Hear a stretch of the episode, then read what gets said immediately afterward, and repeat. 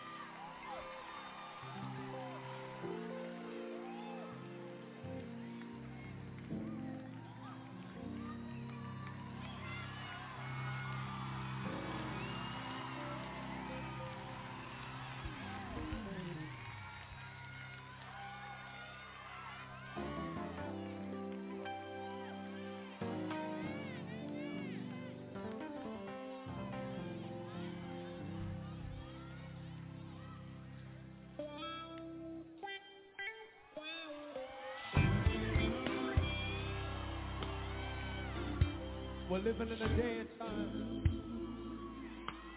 where being politically correct is popular. Can we turn that around again? We're living in a day and time where everybody is saying the name of God, but nobody wants to say the name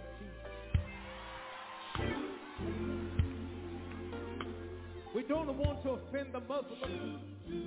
We don't want to offend the Jews. We don't want to offend the Arabs. And so therefore we crucify him of flesh.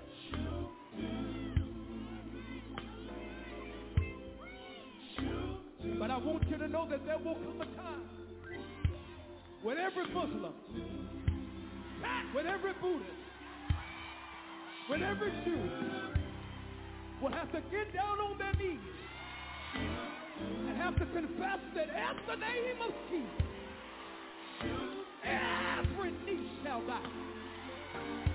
So I want every blood-washed believer to not wait until then.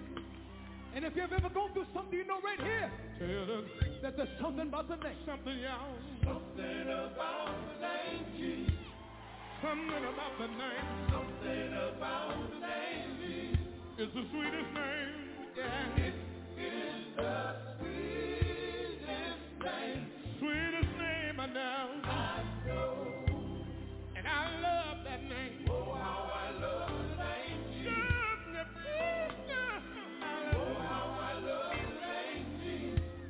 Sweetest name.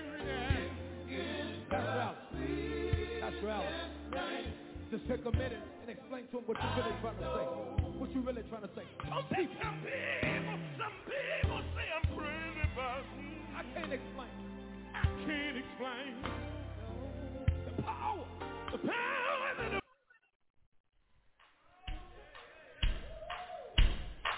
Oh, we gonna have church anyhow.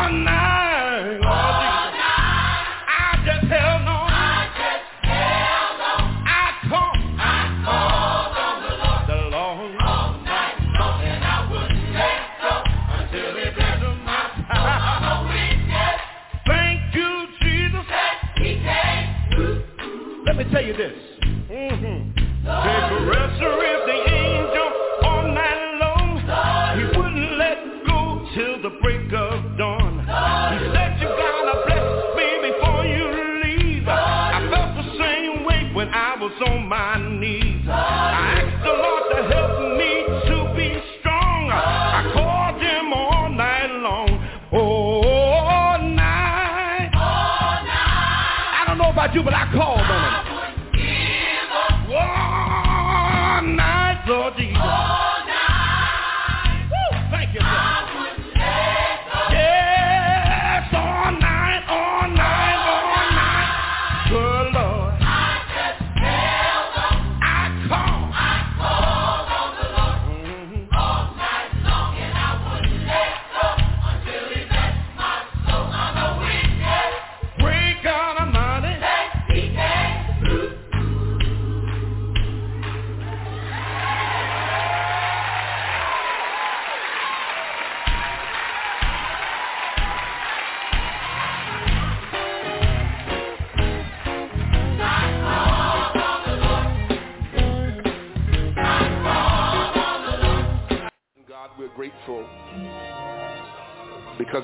Not been for you, we would not be here. We opened our eyes this morning, God, because you gave us the strength to open our eyes. We were able to rise because you gave us strength in our limbs and the facilities of our body. We were able to get here, God, because you blessed us and brought us the way of safety and did not allow harm to come to us, Lord. We're grateful to again come into your presence because we know where the Spirit of the Lord is, there is liberty. And as we come before you today, have your way, Lord. Let flesh be crucified that you might be glorified, that your people might be edified in the name of Jesus. For God in you is life. And that's what we seek, God, life eternal life, God. We pray, oh God, today that you will touch every person that have come seeking you, Lord. Bind the hand of the devil, God. Rebuke the hand of the enemy, Lord.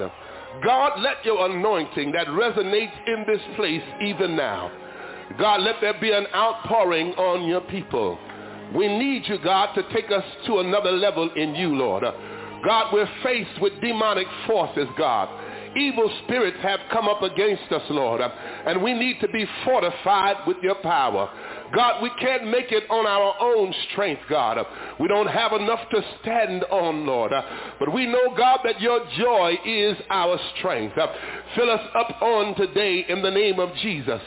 Somebody have come this morning burdened down, God, with the issues of life, God. Somebody, God, is in the battle of their life.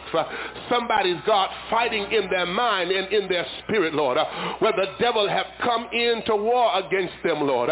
But we we thank you, God, because we know greater are you that's within us uh, than he that is within this world, God. Uh, we know, God, that you are a deliverer, Lord, uh, that you're the same yesterday, today, and forever. Uh, and you're no short of your promise, Lord. Uh, and you're able to deliver us, Lord. Uh, touch us on today, Lord. we need you like never before. fill us up with the Holy Ghost, God, and give us a refilling, Lord. that when we leave here today, today, Lord. we can leave with your anointing, Lord, that as we meet men and women, boys and girls, they might be converted to know who you are, Lord. in the mighty name of Jesus, we pray. we thank you because you are a healer. you're the God that healeth thee, and healing is in your wings, and you're able to touch our feeble bodies. you're able to save our troubled souls, and in the name of Jesus, bind every demon, Lord, every demonic force, Lord, God, that comes to keep us uh, in the same place, Lord. Uh, we're willing, God, to surrender uh, and say yes to your will, Lord. Uh, we're willing to turn our lives, God, uh, over into your hands, Lord, uh, because we come to the place, God, where we realize like never before, we need you, Jesus. More than anything we know, we need you, Jesus. While men are trying to find, God, solutions to this chaotic world, God, we're looking to you, Lord, because we know for every right desire, there is an answer. And Jesus, you're that answer. There's no need for us, God, to turn hither or thither, Lord. We need but to look for you, Lord, because you're the answer, God, for our troubled lives, Lord. Touch on the day, God. Break every yoke, oh God. Save on the day, God. Deliver on the day, God. Jesus, we need you, Lord. We need you, Jesus. We need you, Jesus. Uh, we're crying out to you, Lord. Uh, we know that you're able uh, to save our souls. We know that you're able, God, to heal our bodies, Jesus. We know that you're able, God, to turn our situations around. Jesus, no other help we know. No other help we know. No other help we know, God. You're able, Jesus, to deliver our children. You're able, Jesus, to save the unsaved husband. Uh, you're able, Jesus, uh, to heal the cancer patient. Uh, nothing too hard for you, Jesus. No other God we know. We know that you're able, Jesus.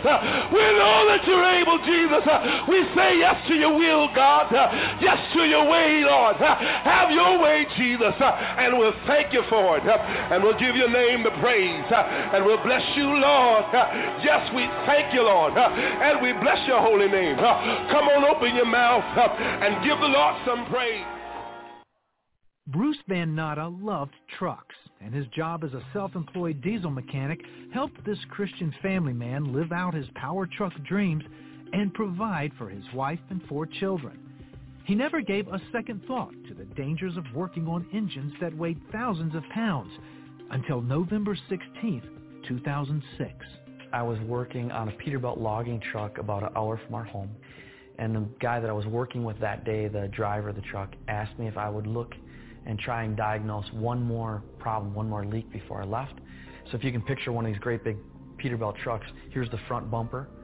And I slipped underneath that great big chrome bumper feet first.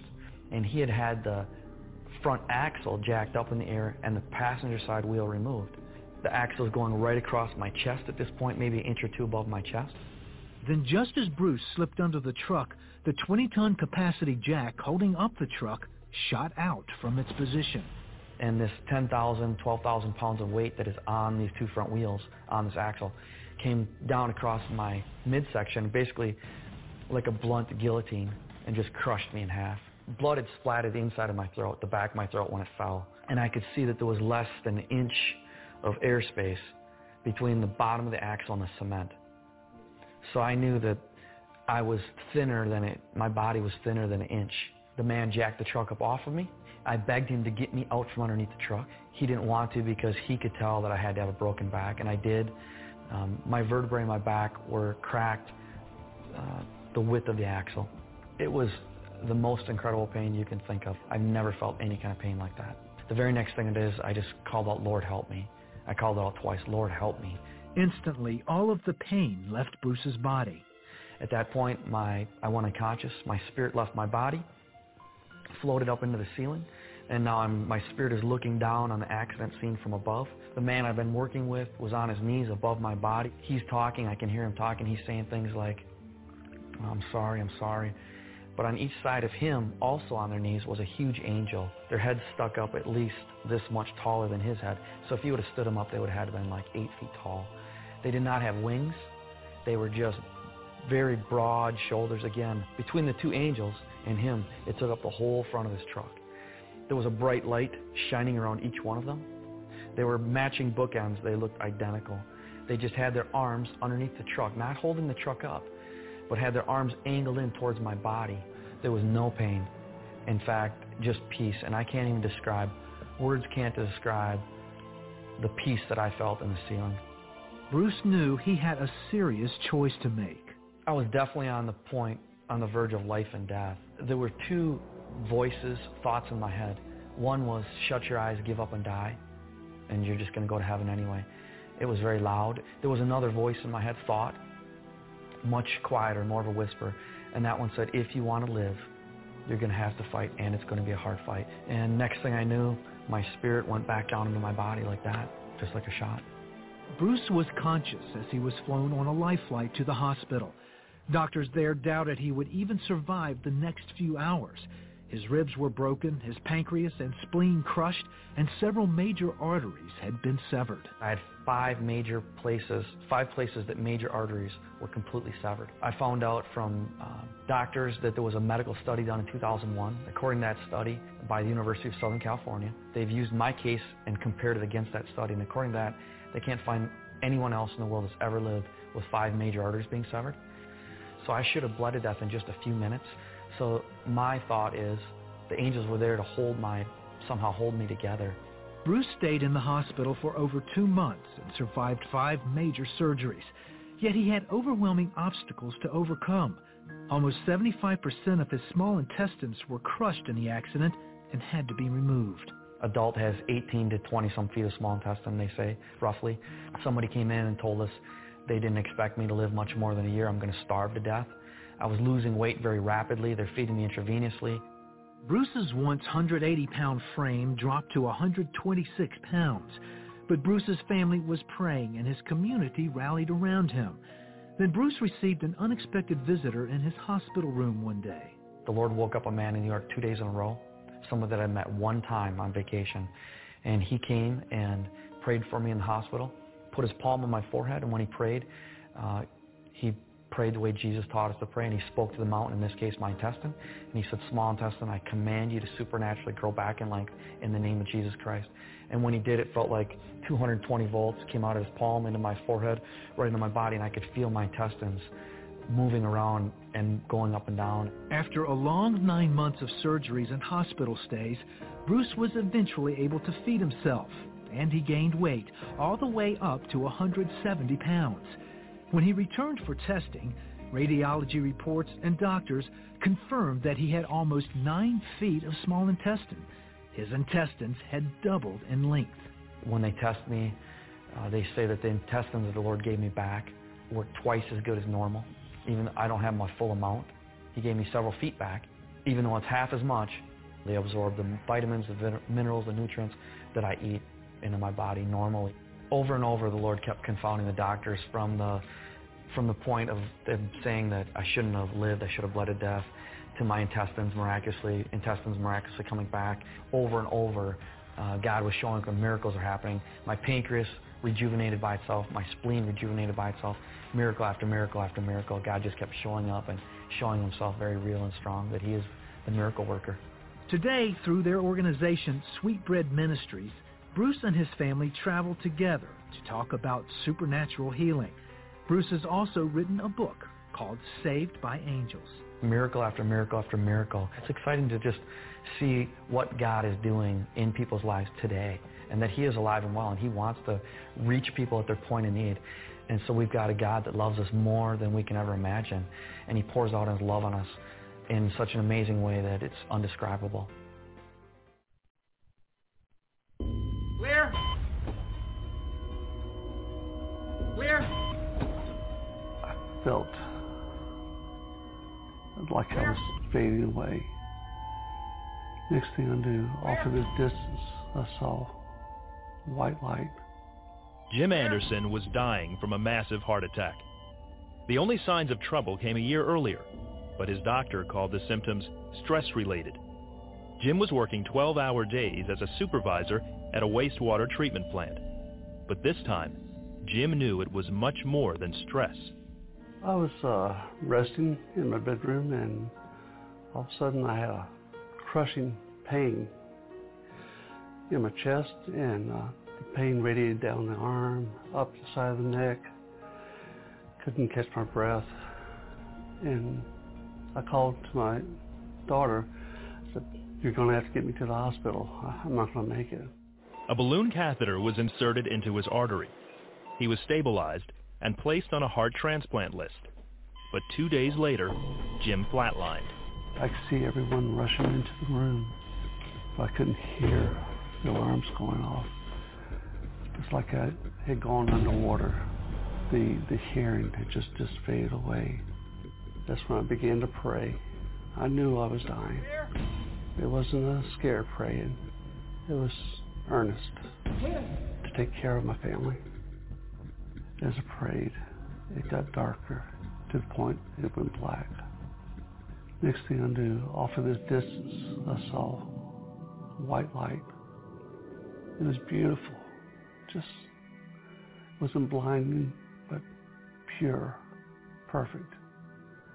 As I started to go towards the light, I could see the out, outer edge of it begin to spiral. And I couldn't figure out what that was. But as I got closer, I could see it was the words of prayers revolving. The words broke off, going into the light. And I followed into the light. The next thing I felt was being embraced, safe and secure. It felt wonderful. It felt like total love. Next thing I knew, I was looking down the room where my body was. I could see everyone working on me. I could hear what they were saying. There were two nurses outside of the room looking in. One said to the other, why are they working so hard? He's gone. If they do bring him back, he'll be a vegetable.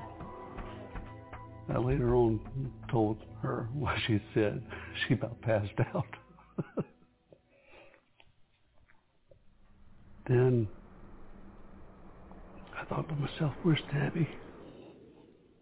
And instantly I was in the room where she was.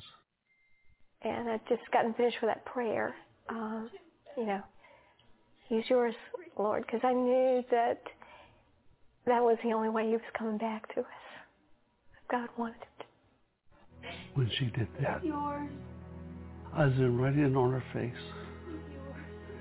When I saw her face, I saw every aspect of our life together. From the first day we met, our marriage, the birth of our children, all the emotions we've shared. I couldn't leave her. I just couldn't leave her. And I cried out to the Lord. I said, Lord, I love you so much, but please let me come back. My wife needs me. My children need me so much. Please let me come back. The doctors and nurses didn't give up. They shocked Jim so many times that the flesh on his chest was burned. Then, the doctors heard a heartbeat. I came back to a world of pain. They shocked me so many times. It's like coming back out of water. Just, just my hearing came back. I could hear them telling me, I can't believe it. He's back. He's back. I said, can you hear me? I took that first breath on my own. Have you ever tasted honeysuckle? That's exactly what that first breath tasted like. It was so sweet, so wonderful. And I just thanked the Lord. Jim was alive, but his heart still wasn't functioning properly. They put him into a, a coma, a medical medicated coma, and uh, to allow his body to heal. So I wasn't able to talk to him for days. Jim spent the next 17 days in intensive care. He flatlined several more times.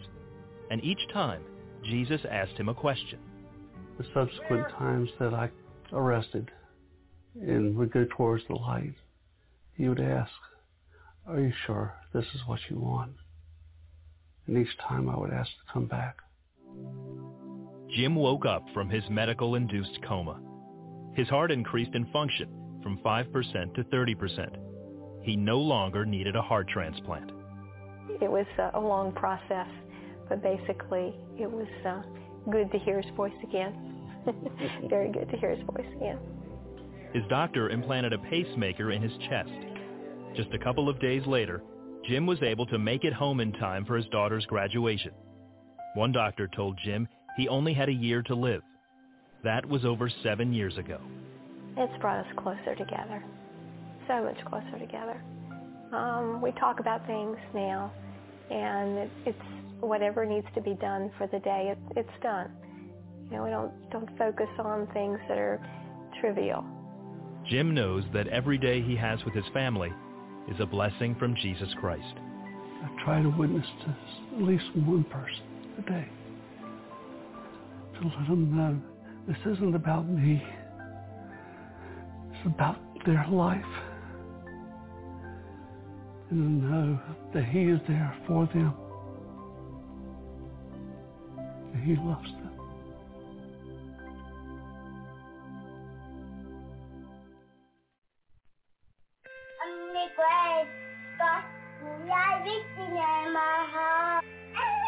How old are you today?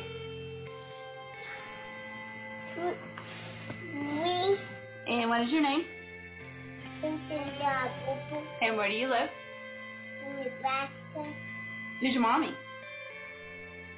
Sonja. Who's your daddy? Daddy. Popo. Who's your sister? Happy. That was 10 years ago. Looking at Colton now, you would have never guessed that he almost died in 2003.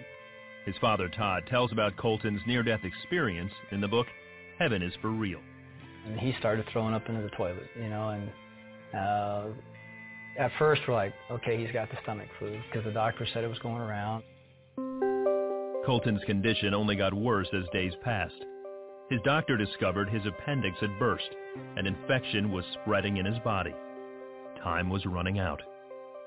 And we knew we were in bad shape when they, they said, well, you need to come out to the hallway. They separated us from everyone else. And then someone came to us and started talking to us that uh, we got to have surgery on your kid. It was tough. Um, seeing your boy be lifeless when he was a very vibrant child. And it was at that moment that we were looking at each other. I remember my wife holding Colton in that hallway, just us. He's not even moving. We went to the surgery prep area, and I remember them hauling him away and him just yelling at me, Daddy, don't let him take me. Daddy, don't let him take me. And I went back to the uh, uh, the pre-op room where we had left some stuff, and I was finally alone, shut the door, and I just broke down and I was mad at God. I just frustrated, fed up. And I remember telling him, I said, God, after all I've done for you, and now you're going to take my kid? This is how you treat your pastors? And I was calling our prayer chain. I was calling anybody that would be on the other line to get Colton on the prayer chain because it was bad. We were there in the waiting room for an hour and a half, maybe. Then I remember the nurse coming out. Uh, is Colton's daddy out here? I'm like, yeah, well, Colton's a, in recovery and he's screaming for you. And I'm sitting there with him. And I remember my son in that room then looking up at me and goes, Dad, do you know I almost died? And my first thought was, maybe overheard the nurse say that, or maybe they thought he was under anesthesia, you know, and, and he wasn't. But it wasn't till four months after we got out of the hospital that we finally listened to our son. And that's where I got to see heaven. No, Jesus and some angels came and flew me up to heaven. And I said, so Colton, what did Jesus look like? I knew that the first person I saw was Jesus. He was wearing white robes with a purple sash, and he just came down nicely and gracefully. Well, Dad, Jesus has markers. Dad, Jesus has markers. I didn't know what he meant. So I finally asked the right question. Colton, where are Jesus' markers? And he drops his toys down. And he stands up. And he just points, Dad, they were right here. He takes his fingers, points to the palms. Then he bends over and touches the tops of his feet. And looks up to me. That's where Jesus' markers were, Dad. When I was in the throne room of God to start with, so I got to see what that looked like. I was upset because I didn't know what was happening. What God did is he used people that people or things that I liked to calm me down. From there on I felt better. And one day we're traveling together and he looks up at me and Dad, you used to have a grandpa named Pop, didn't you? I'm like, yeah. He's really nice. Really? Yeah, you used to play with him as a kid and fix work with him on the farm and, and shoot stuff with him. I'm like, yeah, how do you know that? Well, he told me. A figure came up, and he was Pop. He asked me, are you Todd's son? I said yes. He said that he was his grandpa, so that's where I met him. Yeah, Pop, uh, I was very close to him. And he was my most significant male role model when I was a kid growing up. Kid, but he was killed in a car wreck before I turned seven. Um, I was busy paying bills again because um, that's um, my job. And he came up and told me he had two sisters. Well, he had to say it several times before he finally got my attention. And finally, I put myself down and looked at him and says, what do you mean you have two sisters? No, I have two sisters. You had a baby die in your tummy. And I just looked at him like, well, how do you know you have two sisters? Well, she told me. And then he proceeded to describe her. She looked like Cassie, but she had brown hair. And first time when she saw me, she just came up and hugged me. We knew this was true because he said she kept hugging me. She wouldn't stop hugging me, Mom, and I didn't like that. Well, I'm not really the hugging type. I miscarried the weekend of Father's Day weekend, which made it even rougher. And we thought we'd dealt with it. We gotten over, we accepted that the baby had died. But when he said he had two sisters, I was, I think I was in shock first and then trying to realize, what is he telling me? And so I knew that he had seen her. And after he described her, he said, she's, she's just waiting for you guys to come to heaven. You know, as we talked about heaven and he was telling me all these wonderful details, I just felt like I had to ask him, did he want to come back? I knew that I was leaving heaven because Jesus came to me and said, Colton, you need to go back. Even though I didn't want to go back, he said that he was answering my dad's prayer. I remember that prayer. That irreverent, that disrespectful, screaming at God prayer. I was like, you answering that prayer? Today, Colton is a healthy 13-year-old and shares his heavenly journey with boldness. I learned that heaven is for real, and you're going to like it. I was convinced that there was no way to live a completely happy life. And if I couldn't live happy, I didn't want to live at all. It began with a divorce, a broken home. And I believe that through that, my mentality began to form and began to develop a sense of rejection because I didn't understand. I was a small child and didn't understand adult things. And so I, I felt the breakup was all about me. That sense of rejection just really grew. I began to perceive myself as a burden to other people. And so I would take little bitty comments that were relatively insignificant. I would make it into a really big deal those little seeds in my life I began meditating on over and over. And as I grew, the rejection began to grow. What is wrong with me? And so I believe that the only answer for me was to end my life. I walked um, to my mother's room thinking I don't want anyone to see me because I'm so determined to end my life, to end the void, to end the suffering, to end the loneliness that nothing was going to stop me. I began crying out and I began screaming out to God, God, forgive me. And the gun went off.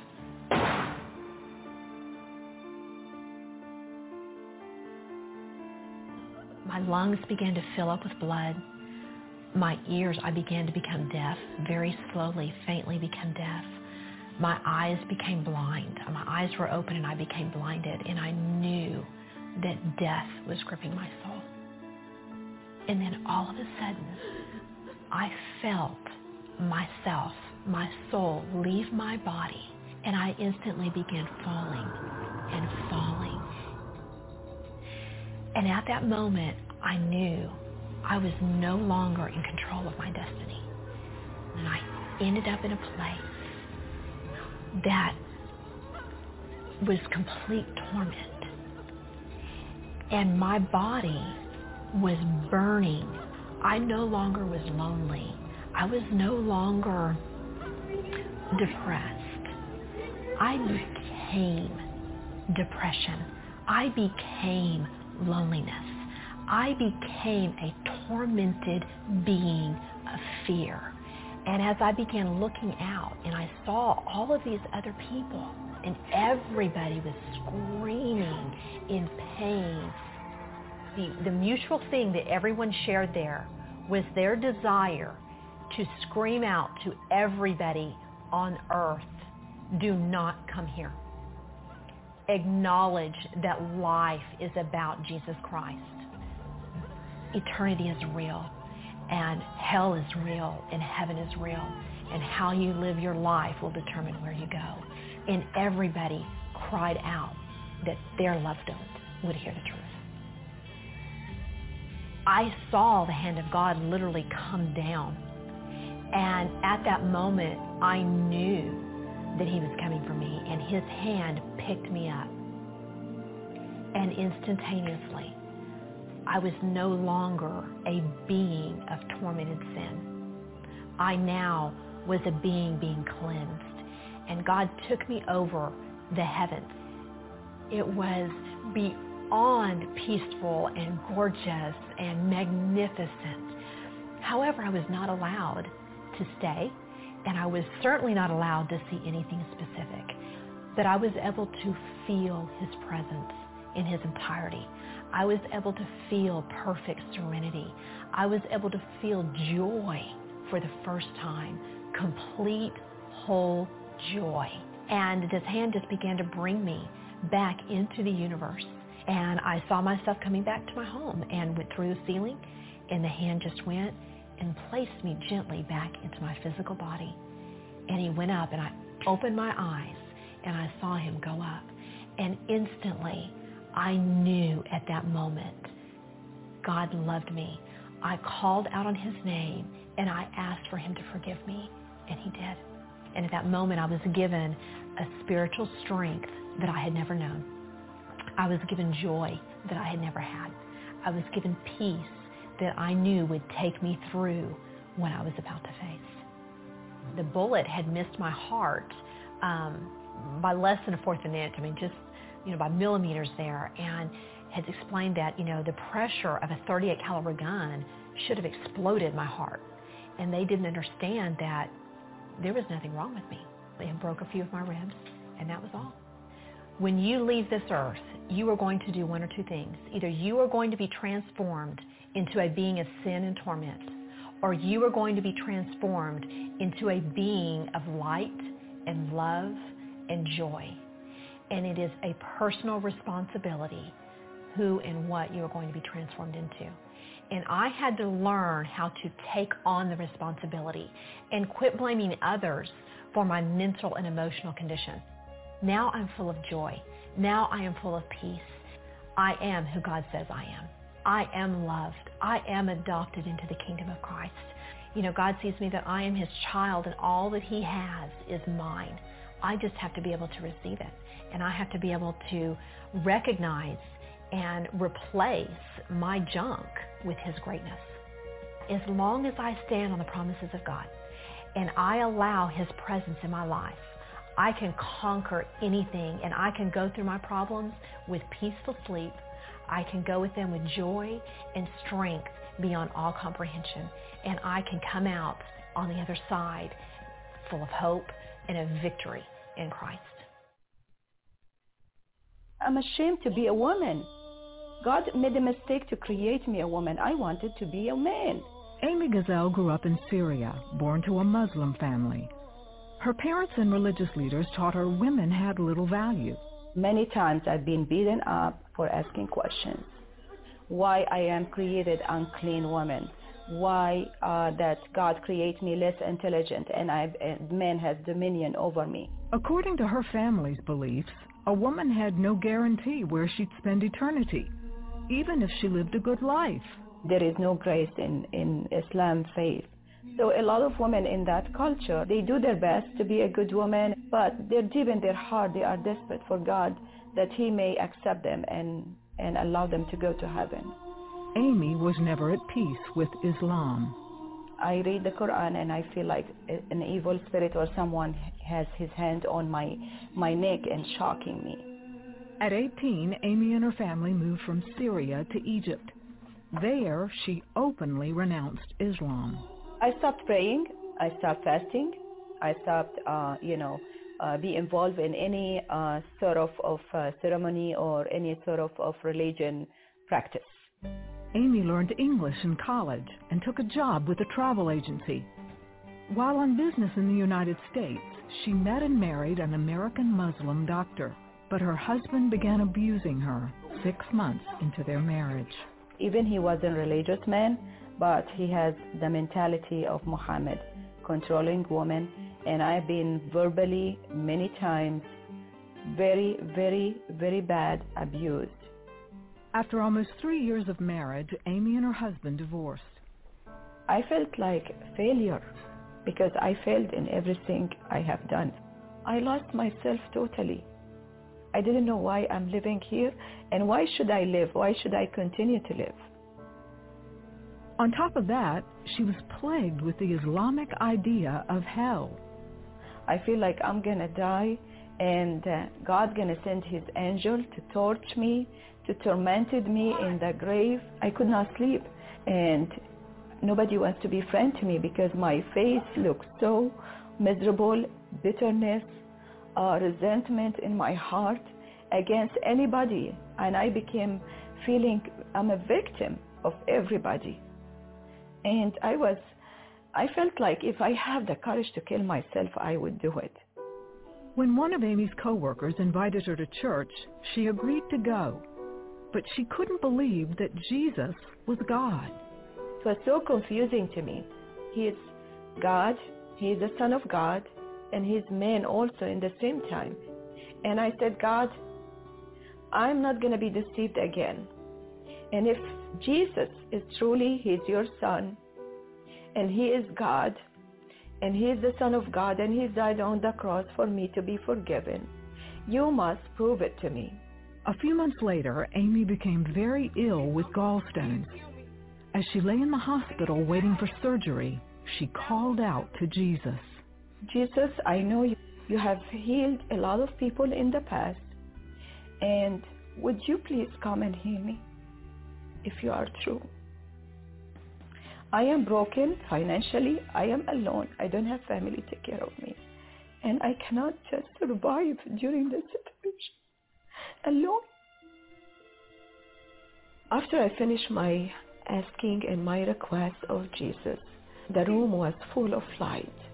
And out of that light, Jesus came to me in real human body. And he stretched out his hands and he was close to me standing by my bed and he said, Come to me who are weary and carry heavy burden. I will give you rest. The words she heard in that hospital room were the same that Jesus had spoken in Matthew 11. But Amy had never read these verses. I saw the nails in his wrist. That's the way they describe it to me, that he died on the cross. And he, he truly, when he appeared to me, there is no one will deny him that he is not God.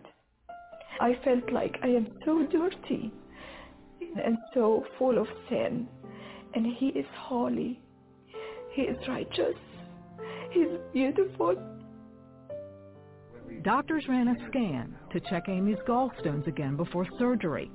They couldn't find any.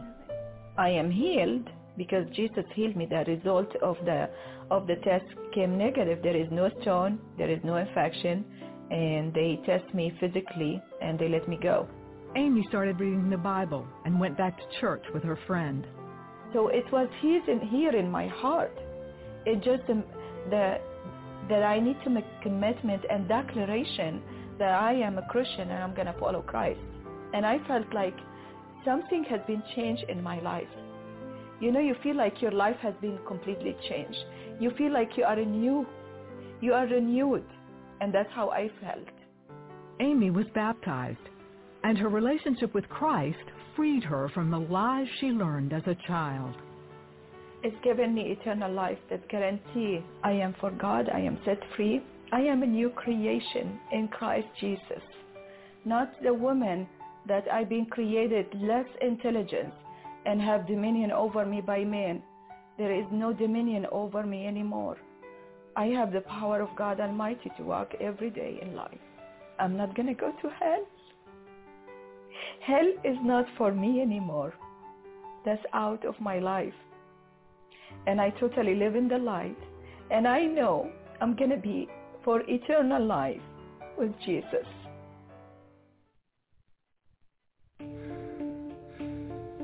I couldn't catch my breath. It was getting shallower and shallower, and I can remember saying to myself, I am dying. And then his blood pressure dropped. And I looked at the doctor and I said, what's wrong with him? His heart stopped. And he says, well, we need to intubate your husband right now, or else he could die. And then we start doing the chest compressions. Dean Braxton's system was shutting down. It started as a routine procedure to remove a kidney stone. Now he was dying.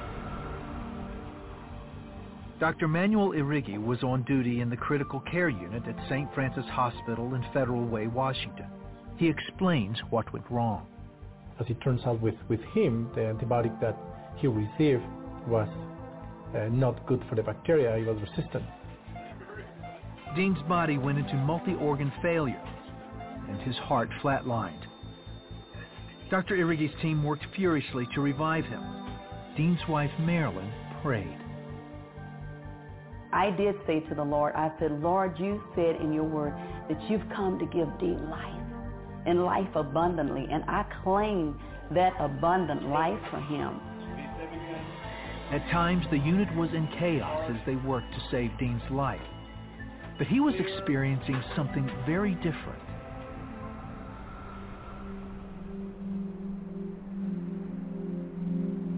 I wasn't afraid. It was like, I'm going home. Dean believes he went to heaven. When I first entered in, it was just bright. It wasn't so much what I saw as much as what I experienced. The first thing I perceived was everything is right. There's nothing wrong here. And I said, it's past peace. You know, there's a scripture in the Bible in Philippians, the fourth chapter, that says, peace past understanding. That's what's going on there. It's landscape, but more, because everything's alive. Nothing's dead. I don't mean just live like grass. I mean, it's intelligent. It can move. You know, it thinks. And someone says, well, that's way out there. It was way out there for me. You know, I'll tell you the truth.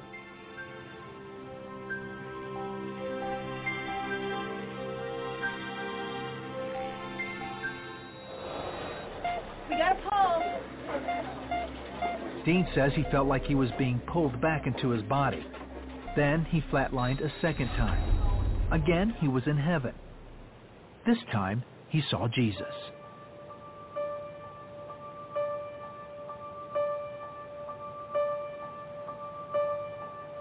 The first thing that comes to me is he's bright, just like John says. He's brighter than the noonday sun.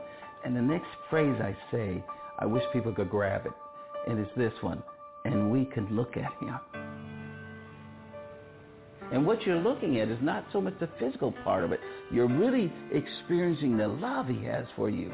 And I tell people it's, it's like he only loves you and no one else. I saw him communicating to angels. He would just look at them. Communication there was thought to thought. They would acknowledge his receiving his information, bow before him like this, and then back out. And it was like, wow. Dean admits he didn't want to come back. And I don't tell you the truth. I was happy.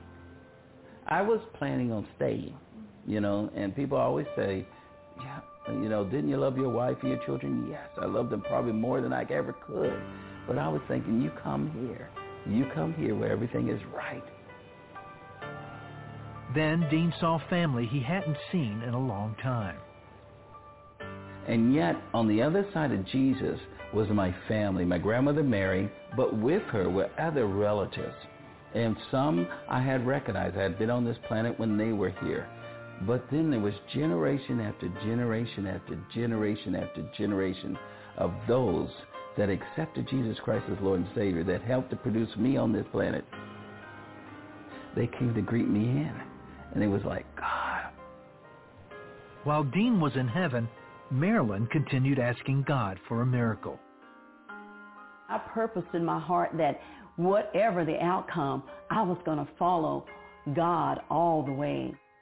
After an hour and 45 minutes, Dean came back with a weak but steady heart rate. But the bacteria had done a lot of damage, and he had to go on dialysis. I did not think he was going to survive. I, and I, in a way, I, I told his wife that, you know, now well, we have just to pray and, and wait because there is nothing else I can do. I believe in healing. I believe that God is a healer. And uh, I was trusting God for Dean's healing. Three days later, Dean woke up. He was so eager. We got to get people saved. We got to let people know about Jesus. Despite doctors' concerns that Dean's prolonged ordeal would leave him impaired or even worse, there are no signs that Dean even had a brush with death. He's the picture of health. In fact, the staff at St. Francis Hospital dubbed him the Miracle Man. It's a miracle that he's alive. There is no question about it. It is a miracle. Yeah, he's about alive, that he's talking, that he has no brain damage. Uh, but but this this is very exceptional because he was really really dead for, for a long time. So what does a man do who's experienced heaven and still wants to be there? Dean says Jesus told him something that keeps his feet firmly planted. I felt like he was saying, I need you there more than I need you here. And I came to understand then how important it was for me to complete what God had put me on this planet to do. The bottom line is, until I'm finished here, you know, and, and I cannot go back home. I tell people most of the time, I'm on my way home. Don't get me wrong, I'm on my way home.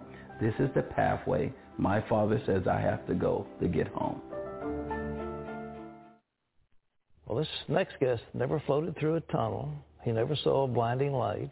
The instant Don Piper died, he went straight to heaven's gate. And 90 minutes later, he came back. Don Piper was killed instantly when a tractor trailer hit his Ford Escort head on, crushing the small car. Paramedics covered Don's mangled body with a tarp. Then, Dick Onerecker, a minister, stopped and asked the paramedics if he could pray for Don. I walked over by the door, great physical damage on the outside, and I laid my hands on him and began to pray for him. As he knelt over the body, a sound came from beneath the tarp. After spending 90 minutes in heaven, Don had returned to life. Well, please welcome back a very interesting guest. His name is Don Piper. He's written a book called 90 Minutes in Heaven. And uh, it's good to see you, Don. It's welcome. good to be welcome. Here. Good to be anywhere. Yeah, to be breathing, huh? Yes, absolutely. You were dead for 90 minutes. What happened? I was. I was on my way to church to lead a Bible study uh-huh. on a Wednesday and uh, crossing a bridge in the middle of nowhere, rural bridge, an 18-wheeler crossed the center stripe and literally ran over my car, just crushed it with me in it. And, uh, and died? I was killed instantly. Instantly? Just, uh, instantly. It was you know, 100 miles an hour of impact. So uh, there was no tunnel. I was just there. One one second here, last breath here, first breath there. The gates of heaven. That ain't a bad thing. No, it was a really good thing. I didn't really want to come back here. All right, what's it like? What'd you see?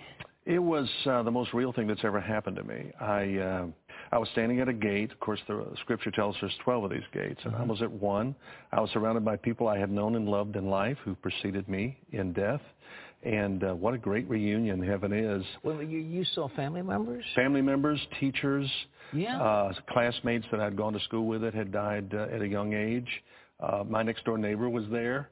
Uh, a lot of people that I loved here and cared about here, but they I probably wouldn't have expected some of these people to greet me at the gates, but they were there, and I think it's because they helped me get there. Okay. Yeah, God sent them out to greet me. Well, all right, tell me what, that's the gate. Now you got inside. What was it like when well, you get actually, in? I'm going through layers of aroma, uh, uh, layers of uh, angels. They're Mhm. all over the place, uh, ministering to the people of God, bearing up the people of God. I went through music, uh, unlike any I've ever heard here. Probably thousands of songs at the same time, and yet there was no chaos because they all fit together. They were all glorifying what were the God. angels like? Uh, some had wings, uh, some didn't. Um, they were magnificently beautiful, and um, they um, they were bearing up people. They were surrounding me. Um, I guess the most amazing thing about was the w- sound of their wings. You Mm. can actually hear the flutter and the kind of the holy whoosh of their wings. Jesus talk about the beggar Lazarus that he was carried by the angels. Yes. W- Were they carrying Yes, you? absolutely. They were carrying you. Yeah, there was one in the car with me. Um, When I actually came back 90 minutes later, I was holding the hand of, of an angel. Uh, that's the only thing that really sustained me during that time. So they were here, and they are here, and they were there uh, Mm. to greet me and to bear me up. So the angels are magnificent servants of God. We don't become angels, of course, when Yeah, we go to yeah, heaven, right. but I was carried by the angels to heaven. Uh, well, they, I hate to use the term subservient, but I mean, the, the people of God are supposed to be uh, on top of They them. are.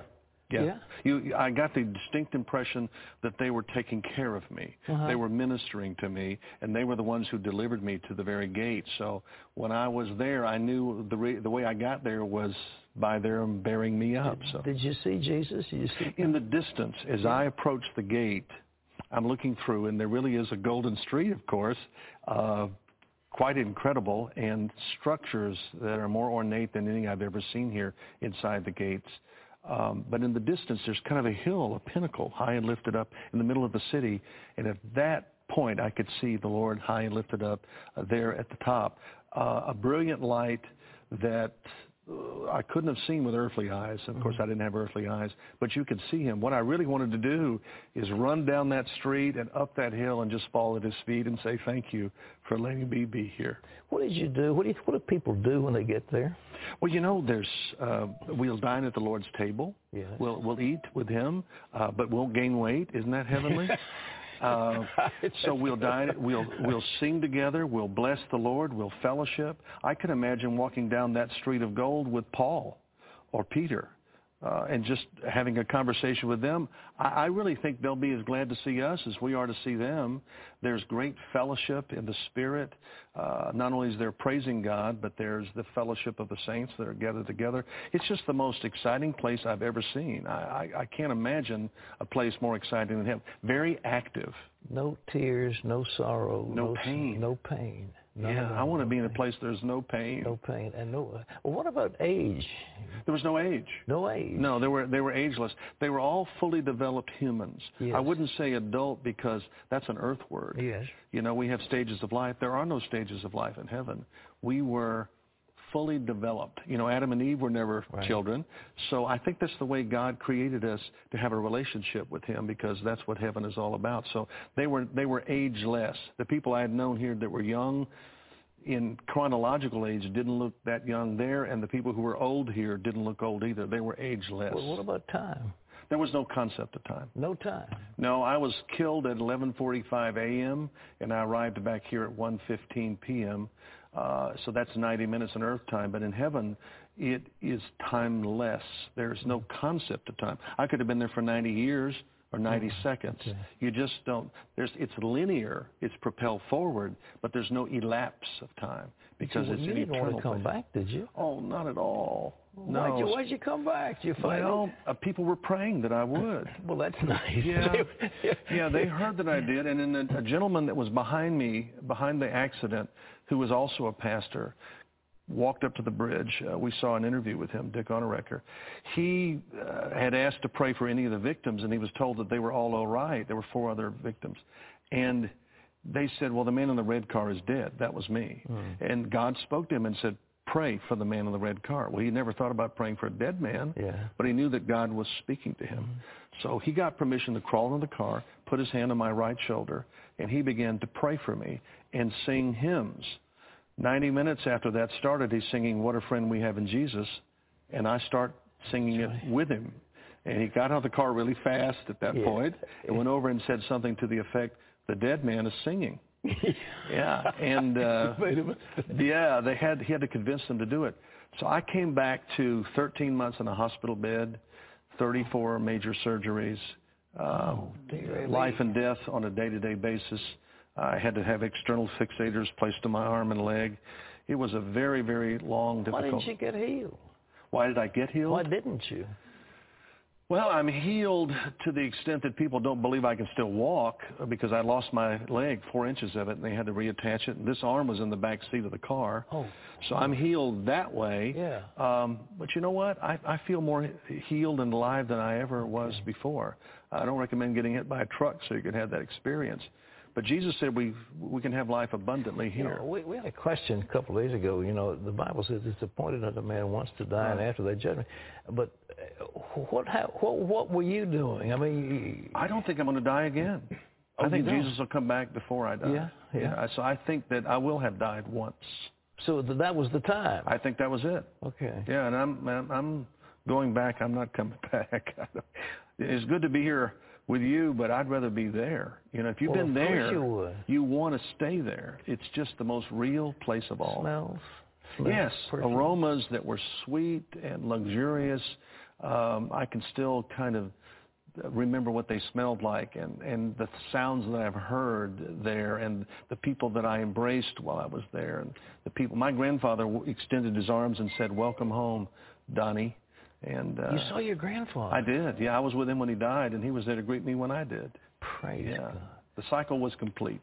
Don Piper, ladies and gentlemen, this book is some. He's got two books. One's called Getting to Heaven, uh, which is more important perhaps than what it's like once you get there. and he's got one called 90 Minutes in Heaven that re- relates his experiences. They're available wherever books are sold. Don, it's inspiring, brother, to see you, and thank God. What he's Delighted done to be your here. Yeah. And I'll, I'll see you there. Together, brother. 48% of the Muslims in the United States of America believe that they are Muslim first, they are American second. Our purpose is to change this culture because they're infidel and what they're doing is not pleasing to Allah and we are the soldier of Allah who will make them do it.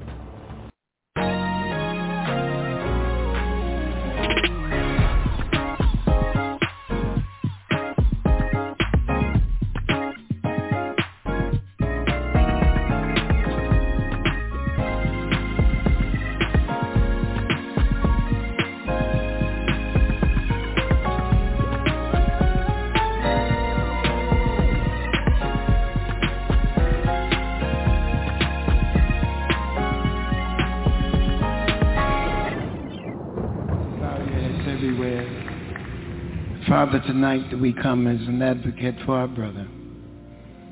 We thank you for the strength you have given him thus far. And we pray that you touch his body even now. See him through this time of sickness. Because you're God all by yourself. You can do anything you choose to. So we pray for him and his family right now in Jesus' name. Amen, amen, and amen. In the book of St. John's Gospel, chapter 7, and also I would like to include a little reading from chapter 19. In St. John chapter 7, verse 37 says, In the last day, that great day of the feast, Jesus stood and cried, saying, If any man thirst, let him come unto me and drink. He that believeth on me, as the scripture hath said, out of his belly shall flow rivers of living water. Can I stop right there for a minute? You know, I got married, you know.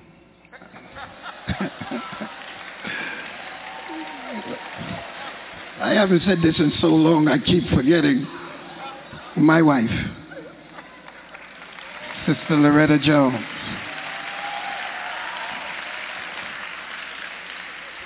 And I can go home tonight now.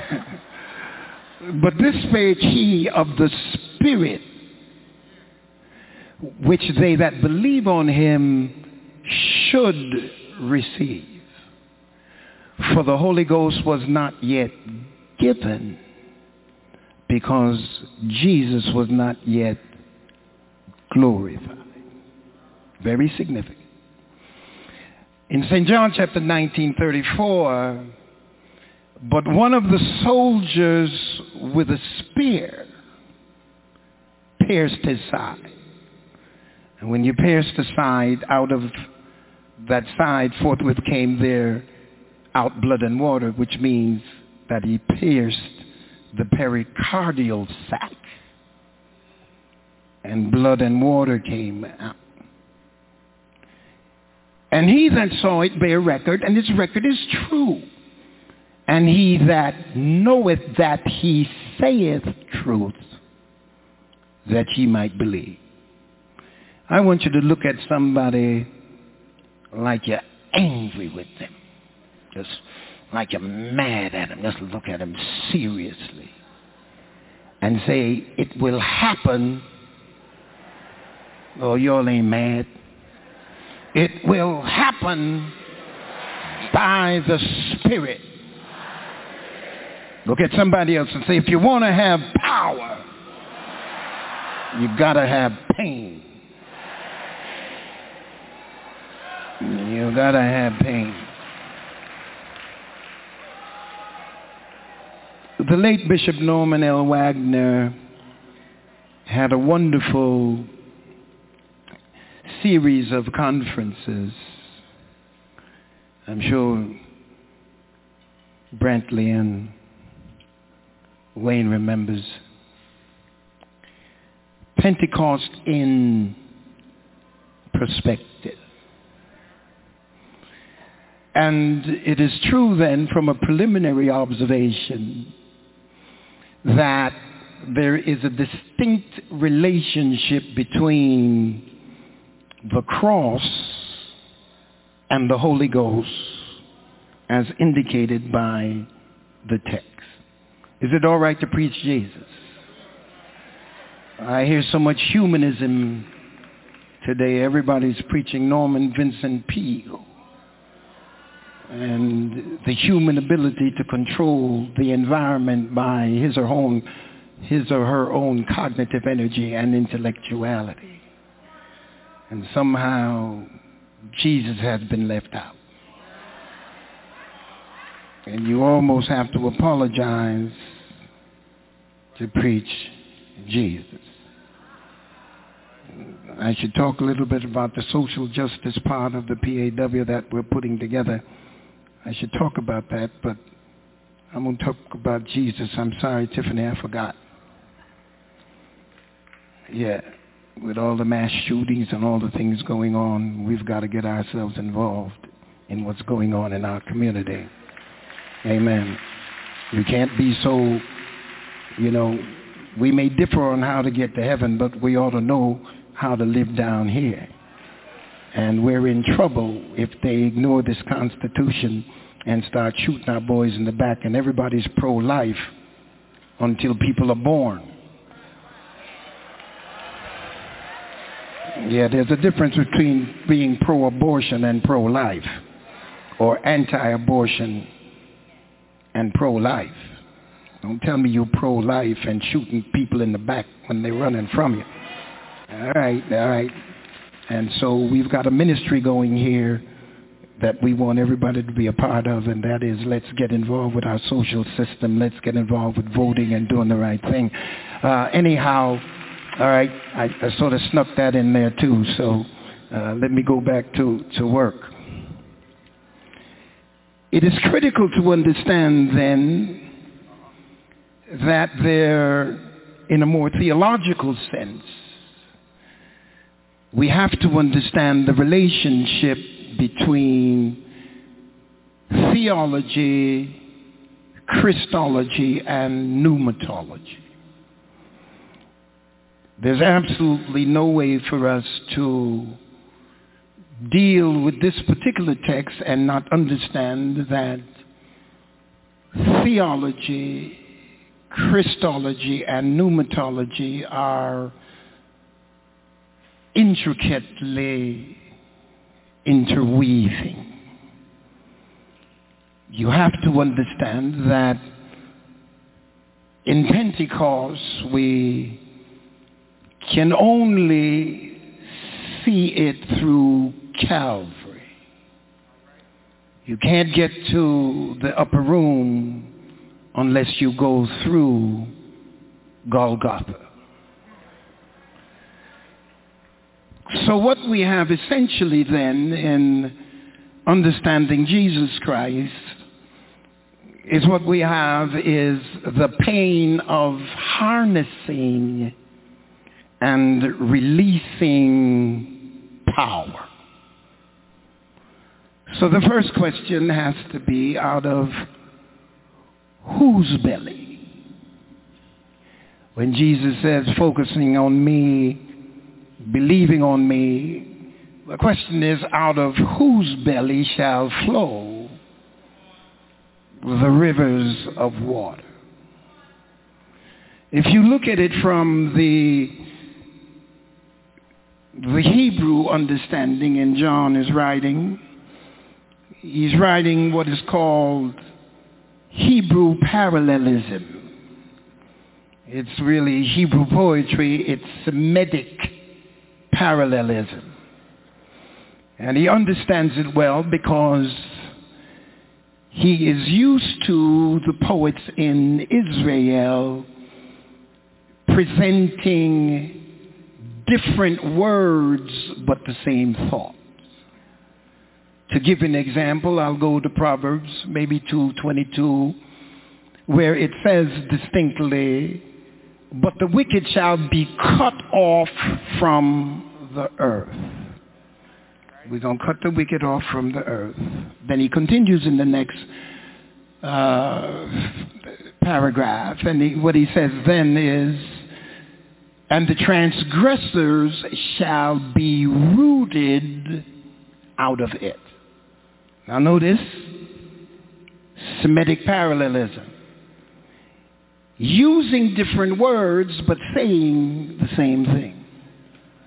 We take a little further. You see, the upright shall dwell in the land and the perfect shall remain in it.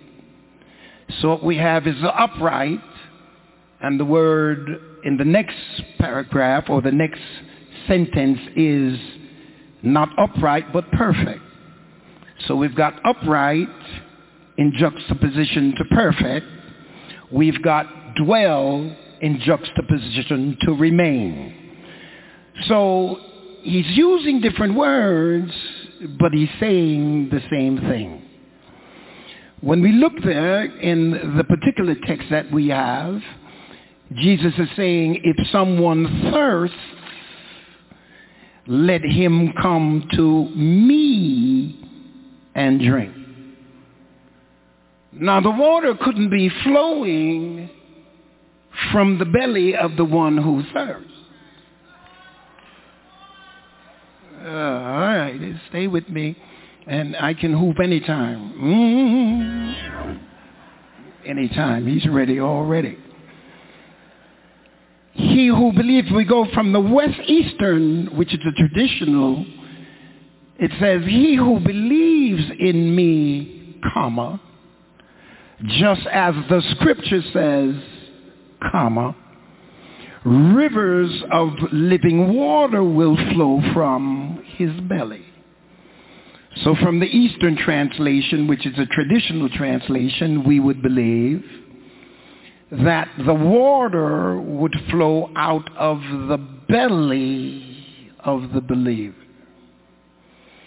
If we take the Western translation, which is more Christological in its implication, then what we have then, if someone thirsts, let him come to me.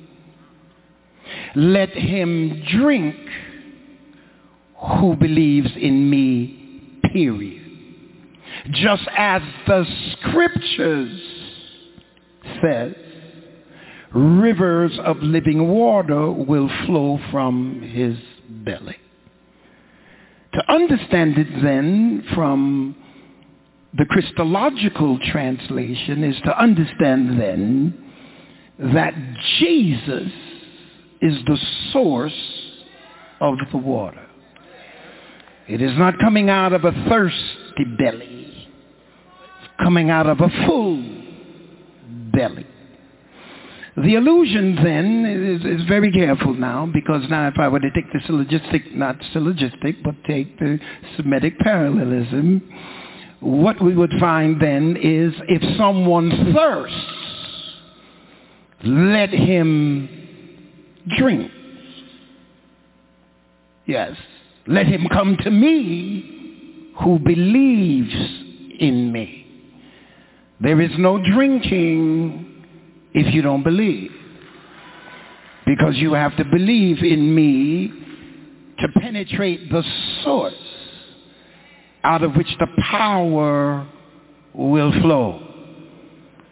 So then, of course, John, in verse 34 of verse of chapter 19, he provides what I call an unavoidable allusion to what is predicted in these verses when he pricked him or pierced him in his side.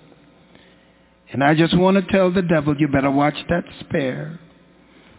You keep on poking, and something's going to come out of there that you cannot deal with. And that he saw it, and he bear record, and his record is true that we might believe. In Revelations 22, he depicts the river of life flowing from the throne of God and from the Lamb. And if you notice the text then is the source of the spiritual citation from an Old Testament relationship and I searched through a few of the texts and in Ezekiel 4 and 11 the spirit and the living water now become eschatological images. It's not frightening because everything in the Old Testament is eschatologically brought to truth in the New Testament.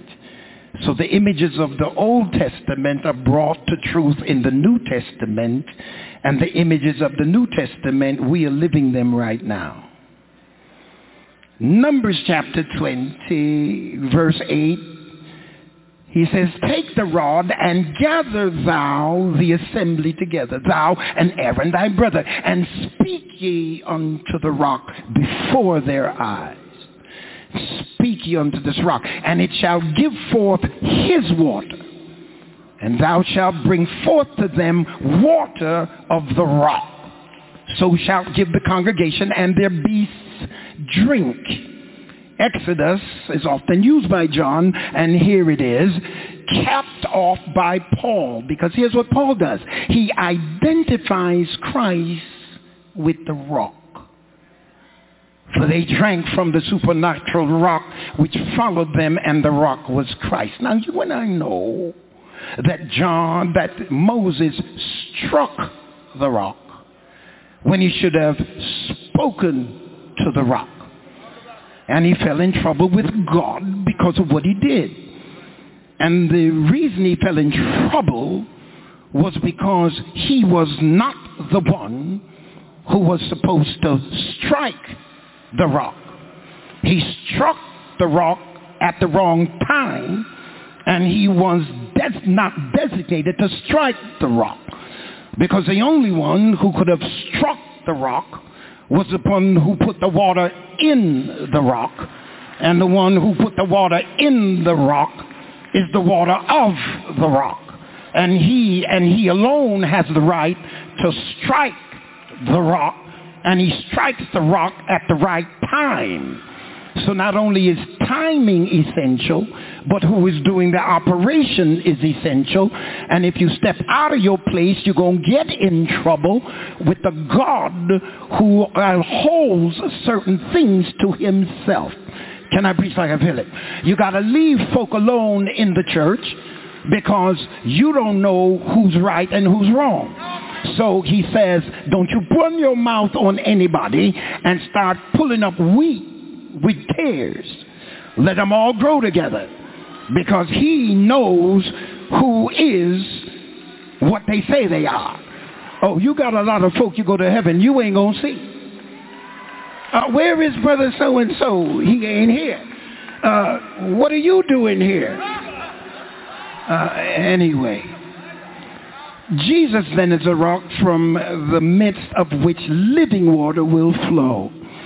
Now notice to this point, John is concerned about us believing. He's not concerned particularly about what we know. He's only concerned at this point about what we believe. And then he's going to move us very gradually into what we know. And the reason is Jesus is never recognized. He is always revealed. Your cognitive energy, your intellectuality, your creativity does not bring Jesus into your sphere. It doesn't matter whether you graduated from Harvard or you went to Yale. It doesn't matter what theological school you went to. Your intellect does not give you any inroads as it relates to knowing who Jesus is. Uh, how might I do that? Uh, there were two boys in separate mothers' wombs. Uh, yes, there was one in his mother uh, Mary's womb, and there was another boy in his mother's Elizabeth's womb. Now, the two boys were separated by two thin layers of cutaneous tissue. Now, Jesus was not reading the Jerusalem Tribune while he was in his mother's womb. He was unconscious in his mother's womb, and John was unconscious in his mother's womb. When the two mothers came together, the Bible said that the child John leapt in his mother's womb. The unconscious John leapt in his mother's womb and received the Holy Spirit while he was unconscious the unconscious John had a revelation of who Jesus is. Yet years later,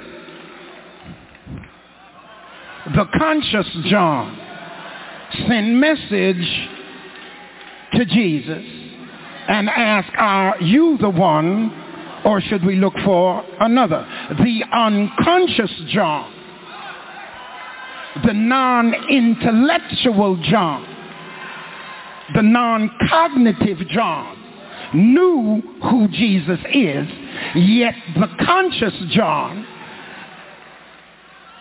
was trying to figure him out. Never let your mind talk you out of your revelation. It's a critical piece now that no matter how smart you are, that does not bring any knowledge of Jesus Christ. He has to be revealed. So John makes his book intensely Christological. And if one recognizes this divine identity, then it's here that faith emerges. These things were written that ye might believe that Jesus is the Christ, the Son of God, and believing you might have life through his name. So the revelation of God in Christ is intimately related to salvation. This is why Jesus says you got to believe on me, the Messiah, as the scripture had said. So in believing in Christ, you have to believe his deity. Because only then out of his belly shall flow rivers releasing God to man, releasing his spirit through his experience on the cross. So God now in Christ. All sin is an offense against God. Therefore, forgiveness is God's prerogative and God's prerogative alone. Man cannot redeem mankind. Only God can. Therefore, if Jesus were only human, we are yet dead in our sins. We are yet cut off from God without hope in the world or help in the age to come because no man can be the savior of man. It is equally certain that if Jesus, yes, was God before he became man, then the God who manifested himself in human flesh could save man. We can only trust in Christ in confidence and security if we believe beyond a question that he is God and therefore he is able to save. Uh, I want to quote Rimmer and Rimmer puts it like this. Rimmer says the fact of deity in our Savior is prerequisite for our salvation. That's why John begins, in the beginning was the Word, and the Word was with God, and the Word was God. The uniqueness of Jesus is the Word became flesh. So that means his origin and his birth are not one and the same as yours and mine. The opening then brings and makes the virgin birth more credible. The fact of the virgin birth becomes the only explanation for the appearance of God with the nature of Jesus Christ. Here is why. There are two forms of life associated with the nature of Jesus. There is human life, which is creature life, which is imparted life. This life is derived from vital ancestry. You can trace it all the way from Adam until you get to Jesus. All you got to do is explore through a biological maze and you come to the primal creation, which would be Adam. So what do we have here? We have creator life. We have inherent life. For that inherent life has no beginning. So when you're dealing with Jesus, you have created life and you have inherent life. So the Father hath life inherent. So hath he given to the Son to have life inherent. The inherent life is life that's not created. The created life is a life that you can trace through the maze of a biological situation and come to who was first in that line. So now we go to Mendel's law. Are you still with me?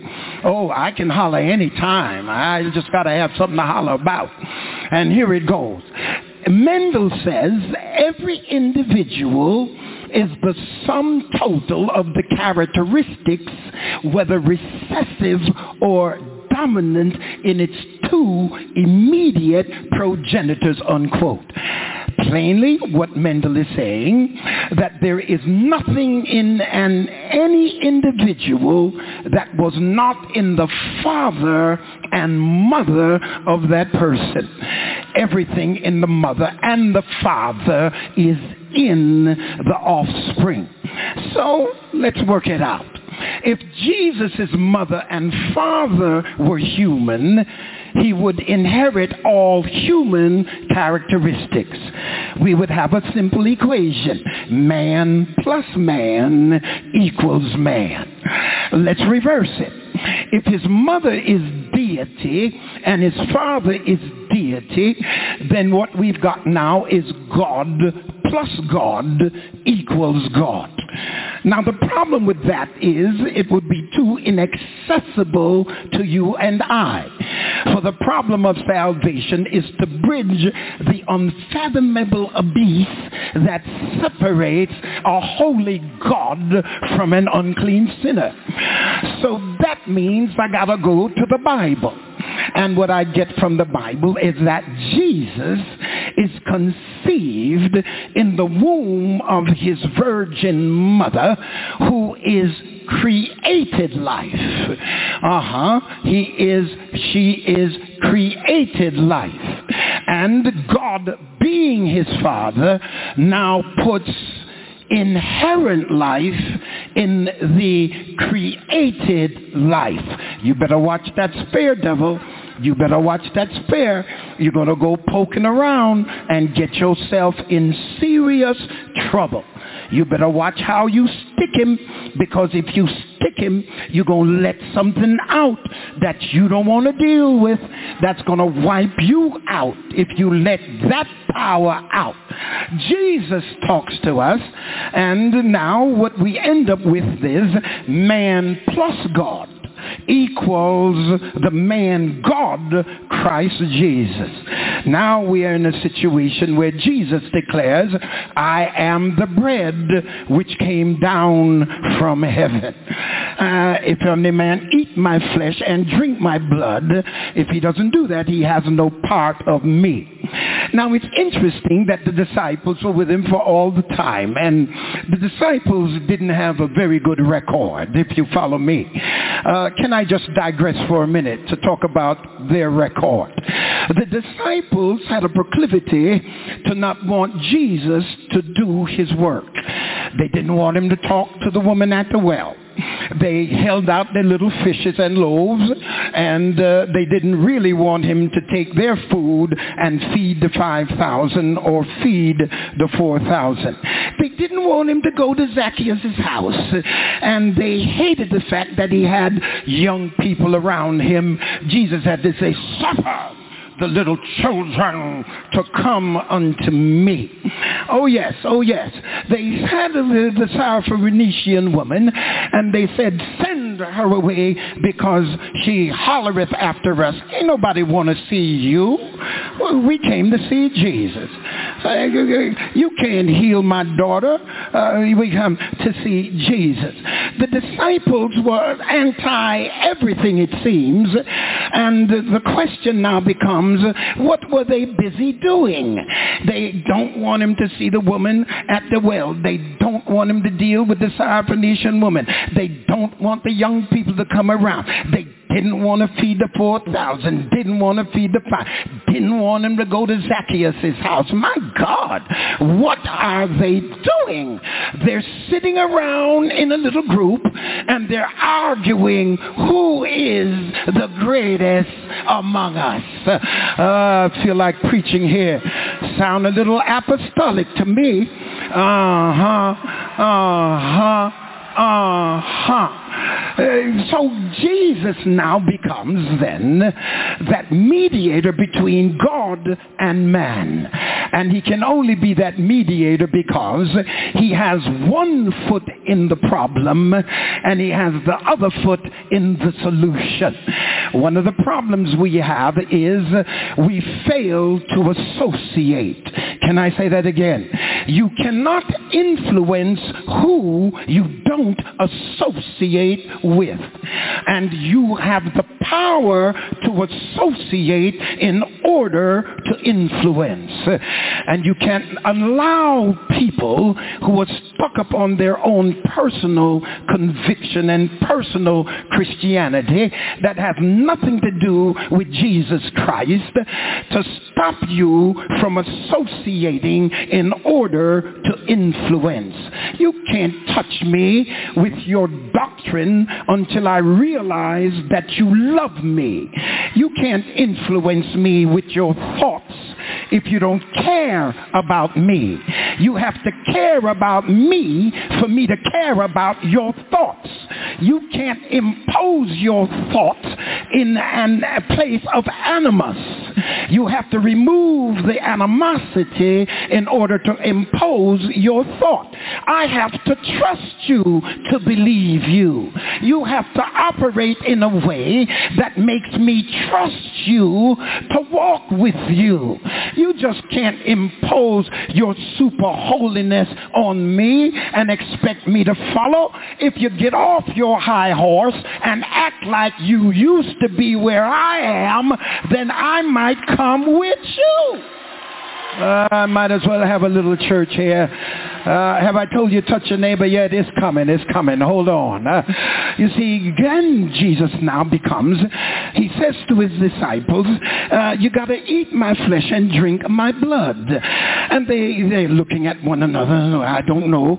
There's no cannibalism here. I don't know what he's talking about.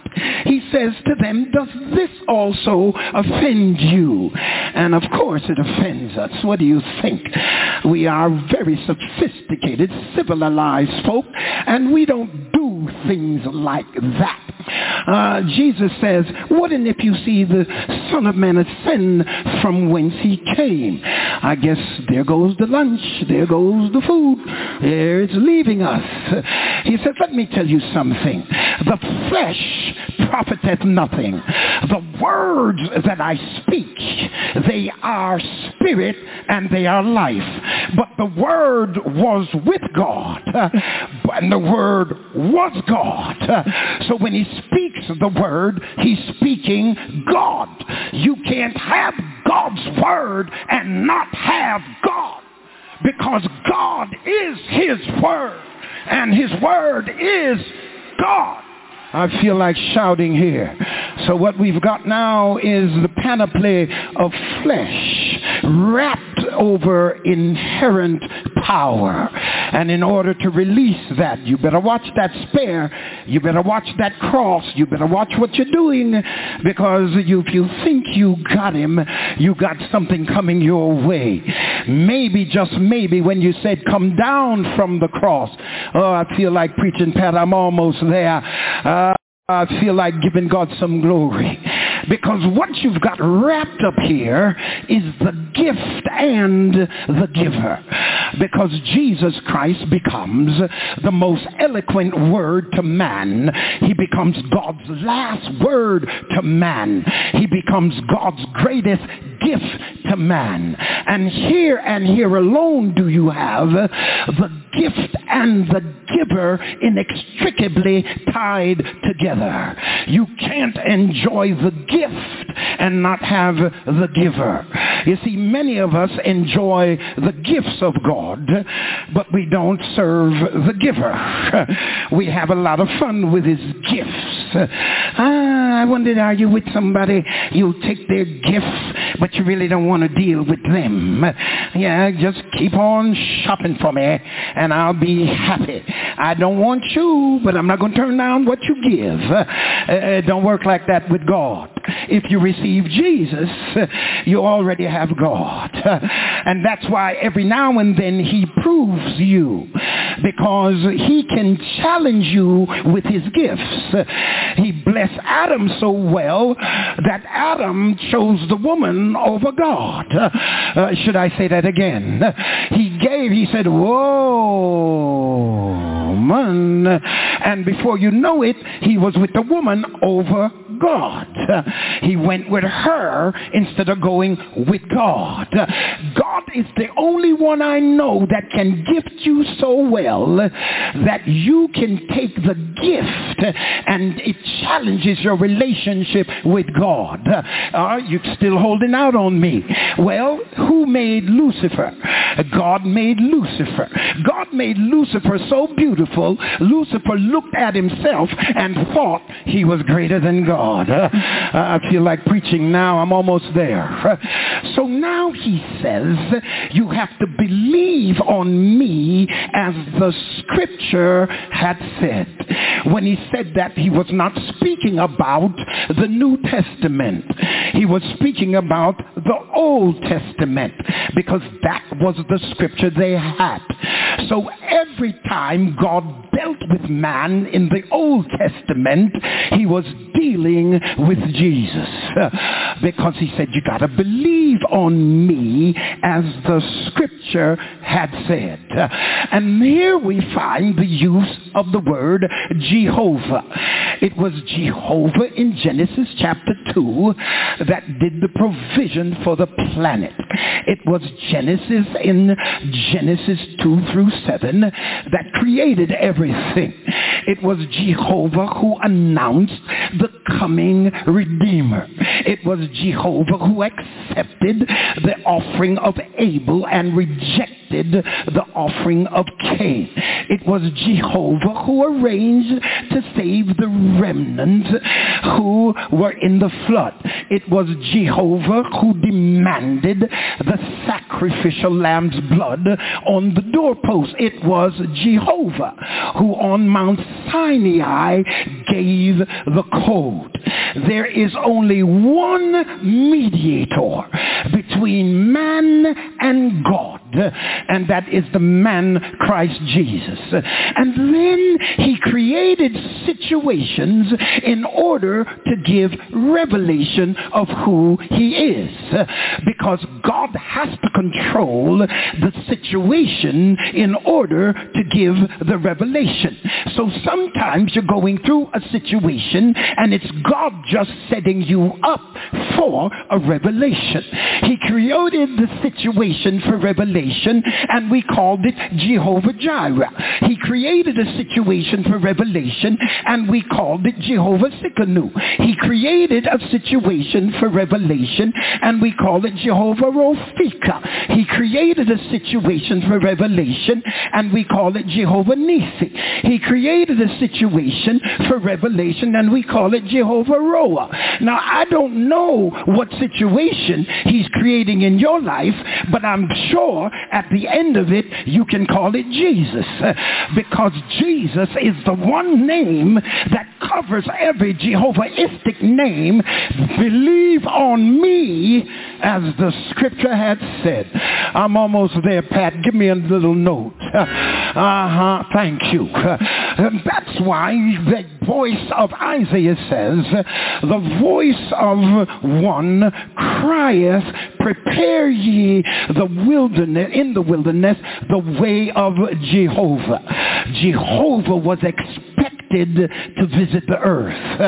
That's why Matthew 3 and 3, for this is he that was spoken of by the prophet Isaiah, saying, the voice of one crying in the wilderness, make ready the way of the Lord, make his path straight. That's why John declared, for I come down from heaven not to do my own will, but the will of him that sent me. Philip cried, Lord, show us the Father, and it sufficeth us. Jesus said unto him, Have I been so long with you, and thou hast not known me, Philip? He that hath seen me hath seen the Father. How sayest thou unto me, Show us a Father? Believe on me, as the scripture hath said. And now you become a candidate for power. But that power has to be released at Calvary's cross. So through the pain of Calvary, physical and material life uh, released inherent life. Uh, and that's why Jesus told them the hour is come uh, when the Son of Man should be glorified. And he says, except a grain of wheat, a corn of wheat fall into the ground and die, it remaineth alone. But if it dies, it bringeth forth much fruit. I feel like preaching. Ah, I feel like lifting him up. We're almost there. Give somebody a high five for the first time and say something has to die for everything to live. Ah, but the pain, can I talk about pain for a minute? when we talk about pain, we talk about physical pain that we receive and the pain that he received, we'll talk about that. but I want you to think a little bit further when you talk about pain. When you deal with pain, let's put it this way, and I think we can get it. Uh, here I am, an intellectual, cognitive thinking human being, and I am supposed to save roaches. Now, I know who I am, and I'm conscious of who I am, and I have all of the faculties of a human being. I love the expression of a human being. I love the mobility of a human being. Now think about the psychological debilitation that I would have to deal with if in order to save roaches, I had to be put in a roach's body. With everything that I am, you got to put me in a roach's body in order to save roaches.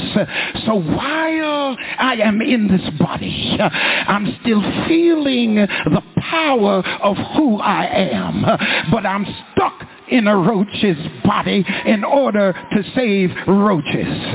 Now, God and I are so far different than me and a roach. I want you to understand.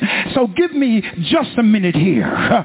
Now take divine omnipresence and limit it to a human body with human dimensions. And that's pain. I wish somebody would understand it. Tap your neighbor and say, I'm going to tell you what pain is. pain is when you can't be all that you are unless you got a purpose in mind. Let's go a little bit further. Take divine omniscience and restricted by the finitude of the human brain, that's pain. Take divine eternalness and bound it by the periphery of time, that's pain. If you take everything that God is in his immutability and put him in a physical body of vicissitudinous changes, then that's pain. You wrap him up in human flesh when he is God all by himself and you reduce him to the point, I wish I could preach this thing. You get him to the point where you put him up on Gethsemane and his physical body is fighting against his divine omniscience. So what he ends up with is hemohydrosis. His sweat becomes blood and that's pain. He spends a sleepless night while tried by inferior men. Don't you know what I could do to you? And you got the nerve to be trying me and I'm your God and I've got to subject myself to listen to your ignorant self talk about things you don't know anything about and that's pain. He was spat on.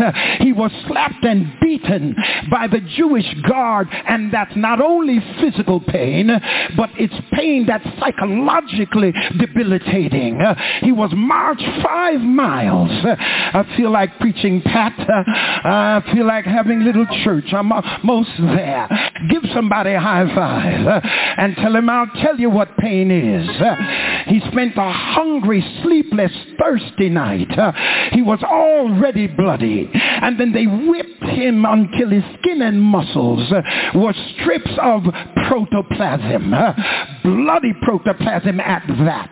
He had a crown of thorns, a purple crown. They put a purple robe on him, wooden scepter.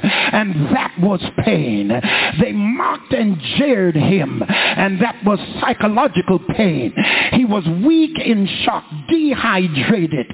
He was bloody. He had chills from blood loss. Yet marched to Calvary with 75 pounds on his neck.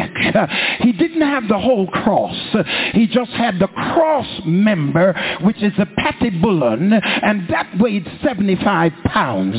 They saw him struggling up the hill, and they sent Simon to help him, not because they wanted to ease his pain, but they want him to hurry up because the Sabbath was coming. And yet still we've got God wrapped up in all of that.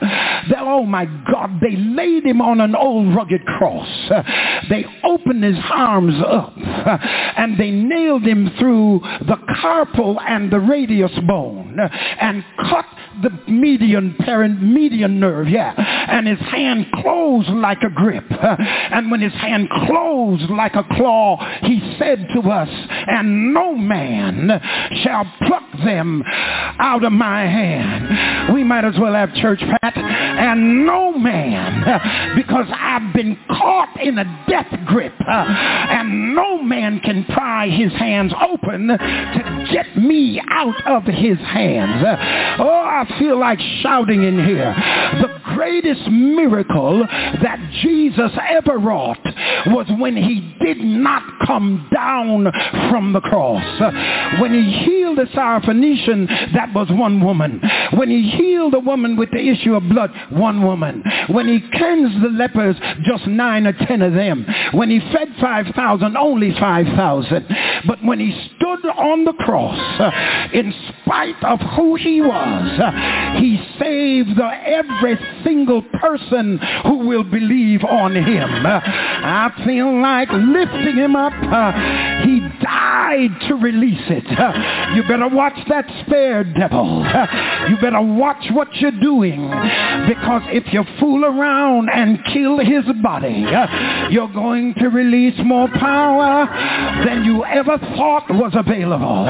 If you strip away his body, you're going to let the Holy Ghost out of there because the Holy Ghost was not yet given, because Jesus was not yet glorified. And if you mess with his body and tear him apart, I feel the devil got a picture of what was happening when he said, if thou be the Son of God, come down from the cross. Too late, too late, too late. You got set up. Give somebody a high five and say, neighbor, the devil got set up. He thought he was running things, but it was God who was in control. And it was God who had an appointment with Jesus on Calvary because he knew that if he broke his body down, uh, it would release the power uh, that would cover the earth. Uh, I feel like shouting in here. Give somebody a high five for the third time and say, neighbor, when they were tearing his body down, they were building my body up. When they were tearing him down, they were healing my body. When they were tearing him down, they were controlling my mind. I will not lose my mind because I'm going to need my mind for the next thing that God has for me. Don't lose your mind uh, over the man that's leaving uh, because you're going to need your mind uh, for the next one coming. Don't lose your mind over losing your job because you're going to need your mind for the business you should have started a long time ago. Don't lose your mind over the house that burned down because you're going to need your mind to regulate the next one coming. Don't lose your mind for anybody because when he died on the cross, he marched around your mind. I will keep them in perfect peace whose mind is stayed on me because I am your deliverer, not Donald Trump, but Jesus is your deliverer. Thank you, Wagner, wherever you are. Jesus will bring you out all right because the power has been released. Give somebody high five and say, neighbor, the power has been released. Jesus uh, has been glorified. That's why I rose uh, to tell the Pentecostal assemblies of the world, you ain't got to back up uh, to nobody. You ain't got to take a back seat to any situation because I am filled with the power of the Holy Ghost. I don't have to back up to any demon because I have the power of the Holy Ghost. I don't have to run from any enemy because if you got an enemy, he's getting ready to release the power that is in you. They left you for dead, but you're still here. They left you for dead, but you rose up again and you told the world, I'm still here, lifting up the name of my God. I'm getting ready to quit, but that's not how the story ended. Three days later, he rose from the grave and he said, all power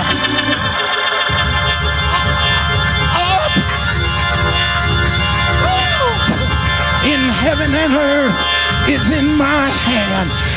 Give somebody a high five for the second to the last time.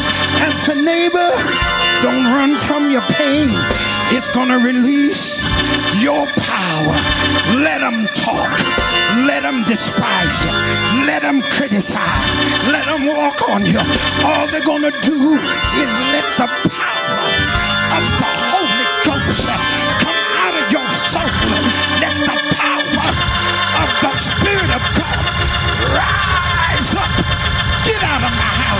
mother. Get out of my house. Get out. Get out. Get out. Get out. Get out.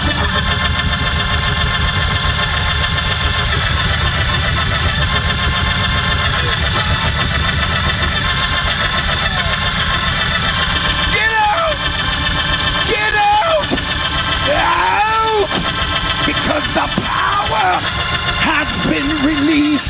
The is in the house. The power is on your pew. Somebody ought to holler, I got the power. I got the power. I got the power. Power!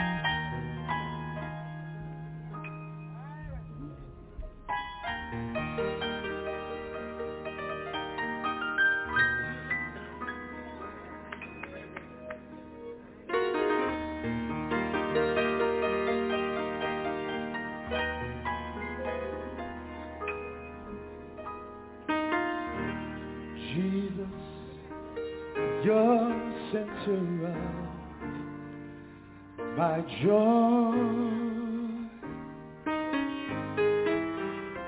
All that's good and perfect comes from you. You're the heart of my contentment. Oh, for all I do. Oh, Jesus, you're the center of my joy.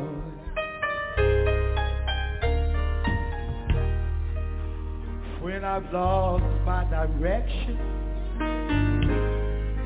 you're the compass for my way. You're the fire at night when nights are long and cold. Sadness, you the laughter that shadows all my fears. When I'm your hand is there to hold.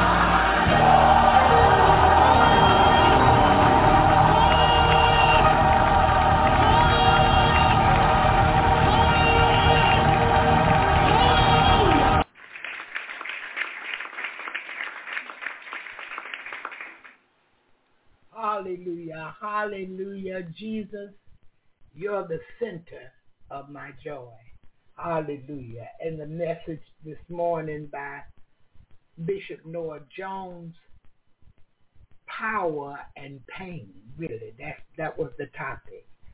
In order to have power, you got to go through some pain. In order for you to be strong in your faith in God, you got to go through some things. Yeah, it, and it, it, a lot of times it's very painful. Yeah, yeah. Uh, someone to say something to you real ugly and it cuts you to the core. It could be a child, it could be a husband, a wife, a family member. That's pain, but you got to endure because you never said nothing ugly back to them.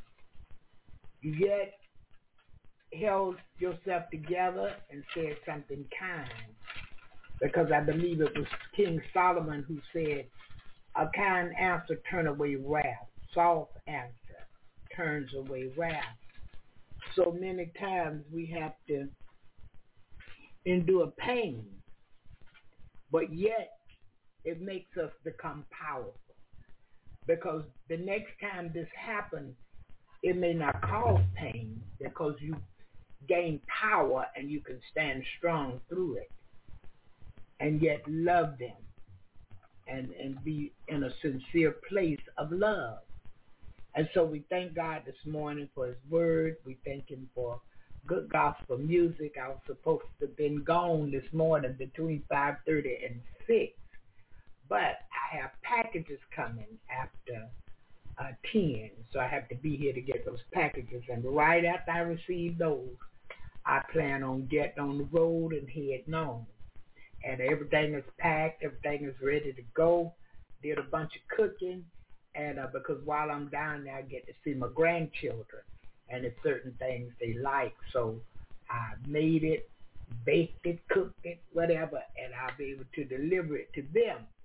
And uh, because when they heard I was coming, they got too excited because they know when I come, I'm bringing something good, yeah, to them, something uh, that they like to eat and uh, Brown is is one of them, and um, no Sewell Green, no Sewell Green, uh, uh, CI, but uh, brownies and banana nut bread, uh, homemade macaroni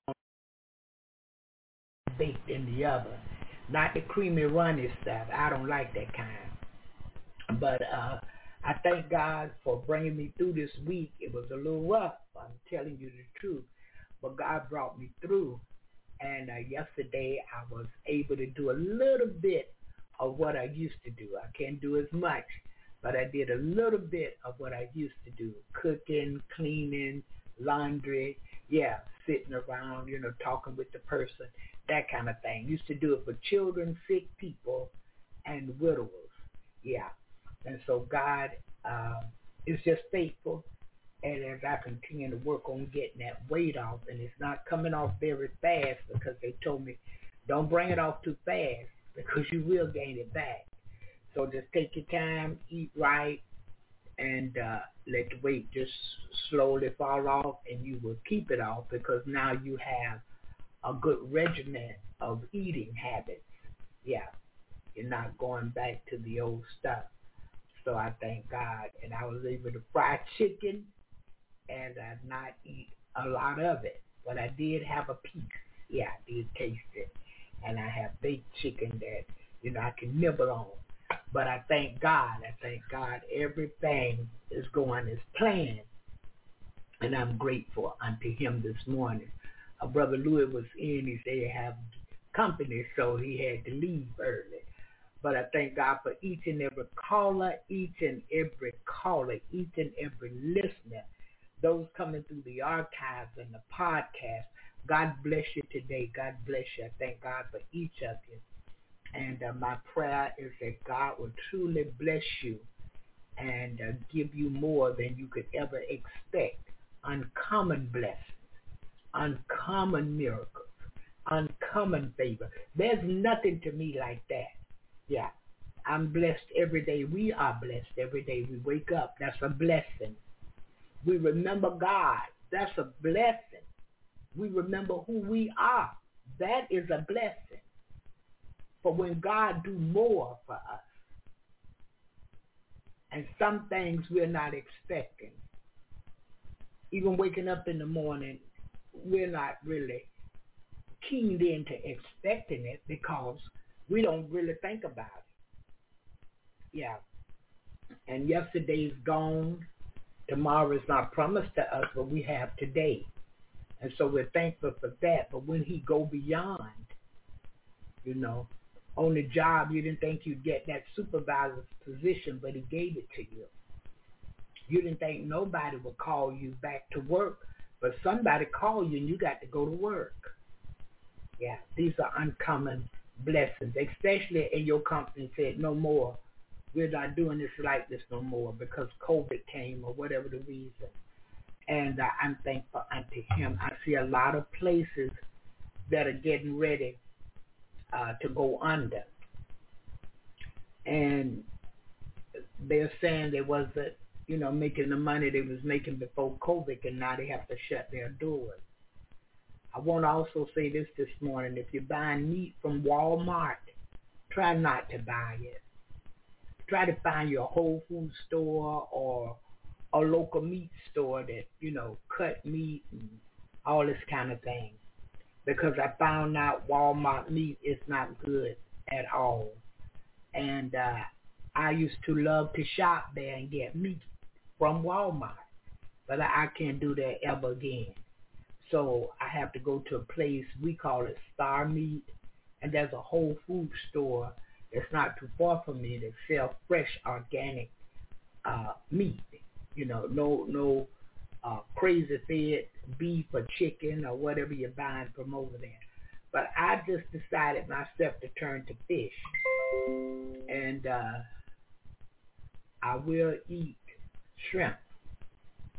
And but I'm kind of pulling away from turkey and chicken and beef. Yeah, I'm pulling away from it. And uh, I heard this Muslim brother say that uh, one meal a day. So I want to try that. My only problem is I can't eat a lot. So if I eat one meal a day and I'm not eating enough, that's going to be a problem too. So I have to eat enough. So if I eat one meal a day, I'm going to have to have many more portions than what I'm eating right now. And so I thank God digestion problems. I, I get a little bit of sourdough bread and I make a ginger uh, lemon uh, tea to drink. And I was using what they call monk fruit, but I'm no longer using monk fruit either. No sweetening at all, get off the sugar altogether. But it was much more healthier than the regular sugar they told me, so that's why I was trying it. But I could never taste really the good sweetness of it, so it was like I wasn't having sugar, yeah, but I wasn't getting the taste, but getting all the calories, I guess. So I want to share that this morning. And don't forget Dr. Living's uh, Good Living book. Dr. Good Living, and his book is titled Good Living go over there and check that book out because it's going to bless you. And if you take your time and read through it, don't just throw it to the wind because you hear him say something in the beginning and you don't like it or you don't think that you can do it. Whatever you think in that book that you can't do, I need you to pray. And God will bless you to get it done because he designed this body for certain things and we're putting so many foreign things and the sugar is a foreign thing to our body, believe it or not. Creams and butters and yeah, it's a, it's foreign. And the body rejects it because it, it, it it's not used to it, so it's stored as fat. So we just gain weight. And then weight causes us to have many, many uh, health problems. And then sometimes if we're not eating the proper things, it will cause our body to have health problems. Fruits and vegetables are the best things that we could ever eat. I want to run that by you because I, I want us all to last and I want us to be able to uh, be healthy. And if we're doing something together, then, you know, we can do it and it won't be no problems because I can't walk too far. I can't do this. I can't do that. My back when I do something strenuous, it gives me problems. So I'm even working on that with the food, not medication, but food cure many ailments that's wrong with us. Certain foods, yeah, kidneys for uh, kidney beans for the kidneys, tomatoes for the heart, yeah, walnuts for the brain, different things we can eat that will make our body function properly because we're not putting foreign stuff in it. Yeah, just wanted to share that this morning, and the studio is open. If there's anyone have something they would like to say, come in this morning and uh, share with us. And uh, again, I thank God for each one of you, each one of you. I thank God for you. Good morning to you, Brother Anthony and Pastor David and uh, Sister Sion and Sister Irene and Sister Jerry and Sister Dorothy Goodman this morning. Good morning to you, Minister Shonda, coming at you right now. Good morning. God bless you. How are you? Good morning. Happy Friday. How are you? I am blessed. Yes, yes. We are. We are. I just call um because as you were saying that, I was thinking about um the program or the show that I saw on Netflix called What the Health and it's basically said what you just said, fruits and vegetables. Um, I still uh, am eating uh, dairy right now and cheese, but I cut out all meats except fish because I had some uh, swelling in my shoulders. It was puffed up around um, the base of my neck, my shoulder, top of my shoulder area, really bad. And I remember when I did that uh, vegan eating, fruits and vegetables, and I cut out everything, the butter, the sugar, everything. No, not the sugar, the butter, anything from the cow. Long story short, um, I felt so much better. I could uh like get down on the floor, pick something up. Um, so I did it again. I'm on week two, and the swelling in my shoulders, and I've been using Tiger Balm too, but has gone down, gone down tremendously. So the food that I eat, I know what I put in my body affects my overall well-being. I feel better in my mood.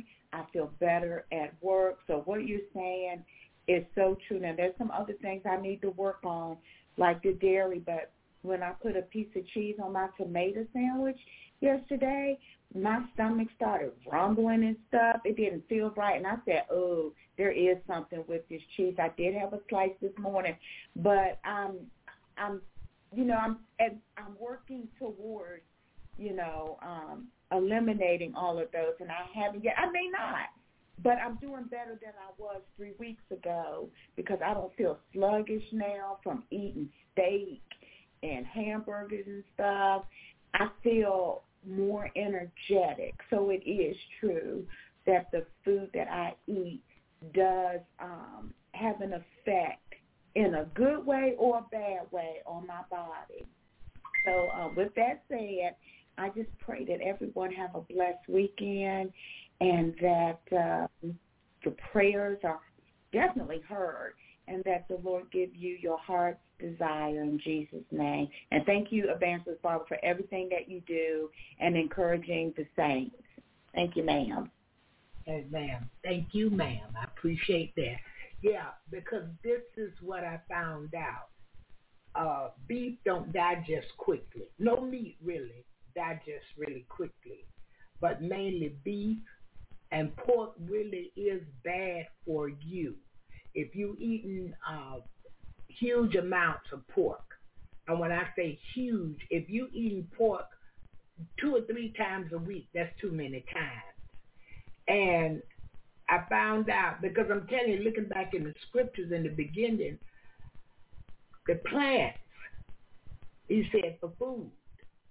And so when I eat greens, eh, eh, eh, say I make, and people call it a vegetable plate. When you eat greens, green beans, squash, and you may even have cabbage or another vegetable, Brussels sprouts, cauliflower, whatever. When you eat these particular foods, after you eat it, you won't be sluggish, you won't be sleepy, you will be energetic, and the next day when you wake up, you'll wake up running and jumping. Now, Minister Shonda, I do have a, a little cheese, but I buy sharp, uh, extra sharp cheddar. It's shredded or in the little block. I use that. Sliced cheese, never. Number one, it's entirely too salty, and it may not be made from real milk.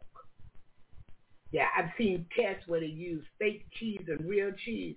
Uh-uh. I stopped eating rice, so I eat cauliflower rice. Because rice, they were making it out of plastic. Yeah, and, and we eating it, and it's clogging up us with all kind of problems.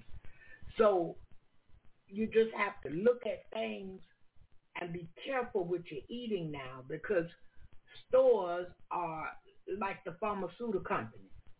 They just gonna sell you something that you think is what it is when it's not.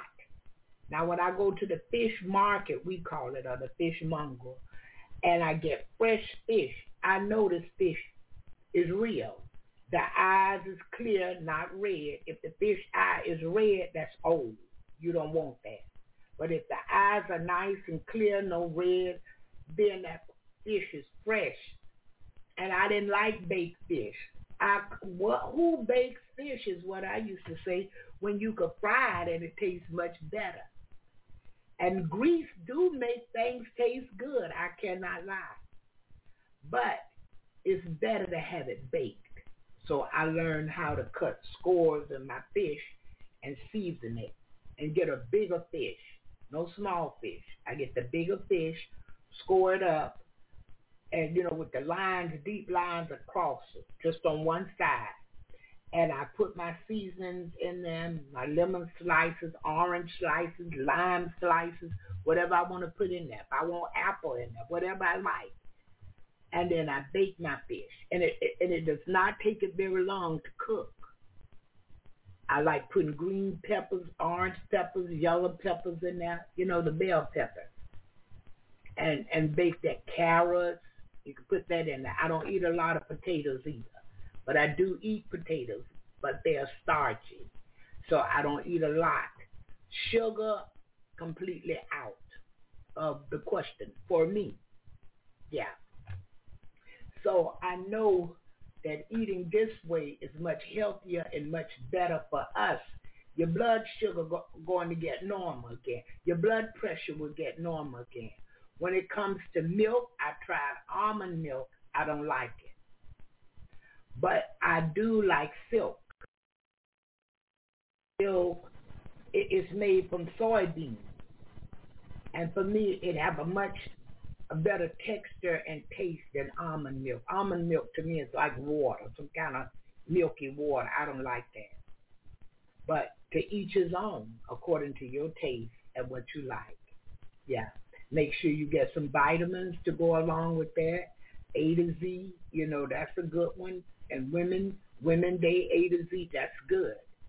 And um, I use, uh, I got to think of the name of the yogurt because I don't use flavored yogurts with strawberries or banana. I don't use that. It's full of sugar, and, and a lot of it is not made from milk. But this particular one is real. And even when it says probiotics, you got to be careful with that. Because if they didn't use real milk, there's no way the probiotics in it have enough to work. Yeah, it's these little enzymes, little, little powerful things that give us uh, fight the bad bacteria so the good bacteria in our bodies and our stomach can work better. Because your health starts with your gut, they call it, your stomach. It starts with that gut. And if the gut is clotted, if the gut is, you know, things are good and bacteria is not flowing, uh, it's not healthy, you're not having a, once a day bowel movement, at least. But you want three if you can. But if you eat three meals, you should have three a day. Yeah. Whatever you eat, it should not take long to be disposed of. And that way your body is functioning right. Yeah. I have a lump in my neck. And guess what it is? It's a lump of fat. Eating healthy makes it shrink. Yeah, I hear about Minister Shana said her fat on her neck or shoulder. Yeah, and believe it or not, it can turn cancerous. So I'm working to get. I I had it for years, and before I got saved, I was at a bar, and in Orlando, and a doctor come in, and a friend of mine said, "That's a real doctor." I said, "Hey, that's no real doctor." He said, "Yeah, he's a real doctor." Watch this. Hey, doc. He said, "Hey, how you doing?" He said, "Look here a minute. My friend got a lump on her neck." and she kind of concerned to go have a biopsy done on it. Can you check that out? He said, yeah, you mind? I said, no. He felt around on it and everything. He said, it's a lump of fat. He said, and if you don't do something about it, it's just going to continue to grow. You might remove it and it comes back. He said, because sometimes people get a lump of fat in their arm, in their thigh, on their side, you know, the side of their stomach. He said that fat can come from anywhere and and be anywhere on your body. Well, I took his advice. I said, okay, yeah, right, but I'm not going for no biopsy. I'm going for a second opinion. Went to the doctor. Doctor told me the same thing that this doctor that was in the bar told me. Yeah. But when we eat right, what's wrong with that body will start losing its flavor for your body. Bad things for your body will lose uh, the fact of wanting to be in there because it's too healthy and it can't handle healthy. It handled the bad. Uh, too much sugar in the bloodstream. Uh, too much, you know, salt in your diet. Now, you know, your, your blood pressure shoot up at the drop of a hat and won't just go down. Yeah. So it's all kind of things. And they said really high blood pressure is the number one killer. And it's a silent killer. So we want to be careful. And I was thankful to the Lord that he brought this to me to bring it to you. For you shall live and not die to declare the works of the Lord. God kept me healthy in my fat stages, going through things in my body because I shall live and not die to declare his works. But guess what? I don't want to be unhealthy. Even if I get healthy today completely and die, that's okay. And older people, if you become healthy, you'll feel some of those youthful days that you used to have. Yeah, you won't be elderly. You'll be a senior citizen, but you won't be elderly. And who wants to be elderly? It's a drag. Yeah, it, it, it, it thumbs down on being elderly, thumbs up on being a senior because you could be a senior and still get around and do for yourself. You can still be a senior and go for walks. You can still be a senior and swim. Run around with your grandchildren, great grandchildren. You can do all of this. But it all starts with a healthy body. So we want to work on that digestiveness. Yeah, the digestive is important. That's gut action. Your gut controls that whole body because what you put in it goes to your gut, goes to your stomach. Too much sugar, too much salt, uh, too much dairy. Yeah. But I'm like you, I'm working on taking, and I don't eat it like I used to. I used to have cheese every single day on something. I no longer have cheese every day. Every now and then I have it. I cut the pastas out and I use plants that look like pasta. Tastes different, but it's good if you fix it right. You cook it right, oh, it tastes wonderful. I love to put okra, fresh okra and tomatoes over cauliflower rice. Oh, that's wonderful. See, even in that, I used to put it put it over the regular rice, and I would use ham or bacon, and smother the tomatoes and okra in the ham and bacon. put it over white rice, and if I felt like a sprinkle a little cheese on top of that. That was too much. The rice was too much because I had blood had blood sugar problems. The ham or bacon was too much because I had high blood blood pressure problems. And to top it off with cheese, that's salty. Yeah. So I learned to eat different. And I had bought this Himalayan salt, the pink salt, because I thought it was just so cute. And I see the ladies on YouTube use on on, on uh, use. Oh, it just looked so cute. Uh-uh. I can't eat it. Shoot that pressure up, make me swell. Yeah. So salt is not the case. I don't even worry about Mrs. Dash. Uh, because I, I, I what I bought from Mrs. Dash, I didn't like the flavor. So I went straight to garlic, onion, bell pepper, and celery. Uh, turmeric, turmeric, turmeric, yeah. I went to those things, and that's what I season stuff up with. My fish, that's what I season it up. I bought almond flour that I haven't tried yet. Uh, I can take eggplant, put it on a baking sheet with a little bit of avocado oil, or if I if you like olive oil, I don't like it heated because it takes some of the nutrients out of it. But avocado oil, it works good for frying.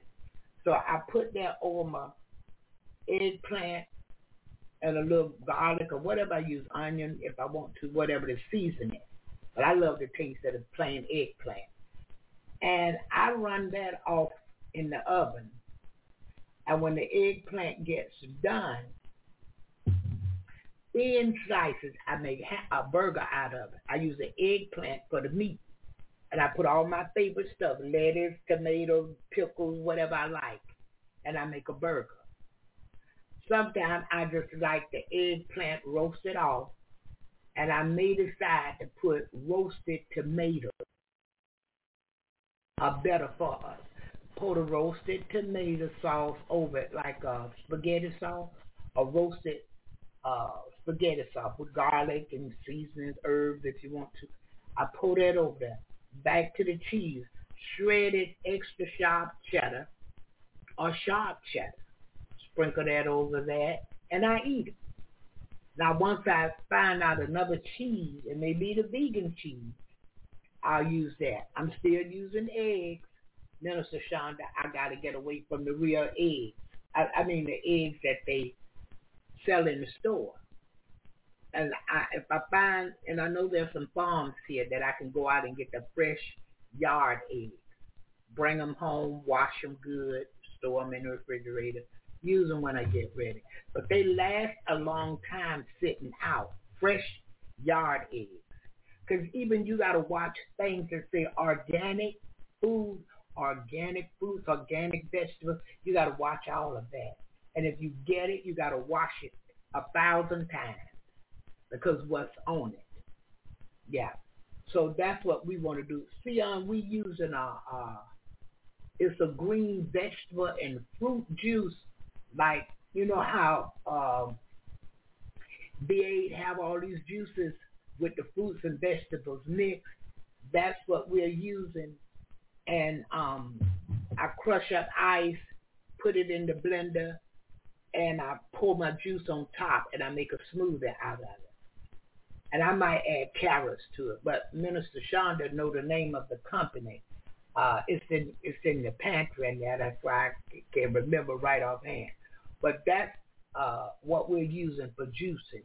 And then I have a juicer, and so in the mornings I put carrots because I love a good mm, a good carrot juice from the baby carrots.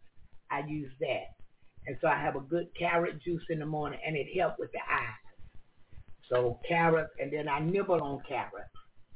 And I like to take them and rub them on my bottom teeth and then shred the carrot. Oh, I just like all the craziness. Sometimes I let them get good and cold in the freezer, carrots, and I shred them with my teeth and just enjoy the flavor.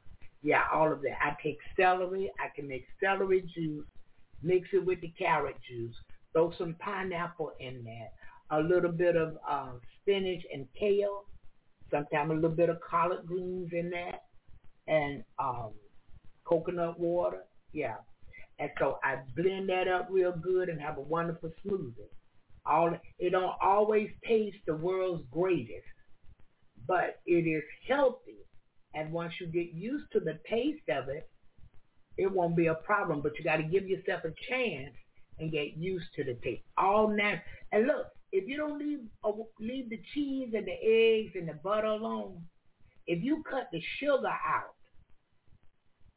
bread, white stuff, and just feed yourself more vegetables, even if it's your favorite vegetable. But a variety of vegetables do different things for our body. So I like a variety. I like squash, that yellow squash. Woo! And I used to fry bacon. Steam the squash, fry the bacon, drain the squash because it makes its own water. Put it over in the bacon with onion and cheese and bake it off in the egg and cheese and bake it off in the oven. So fattening and greasy.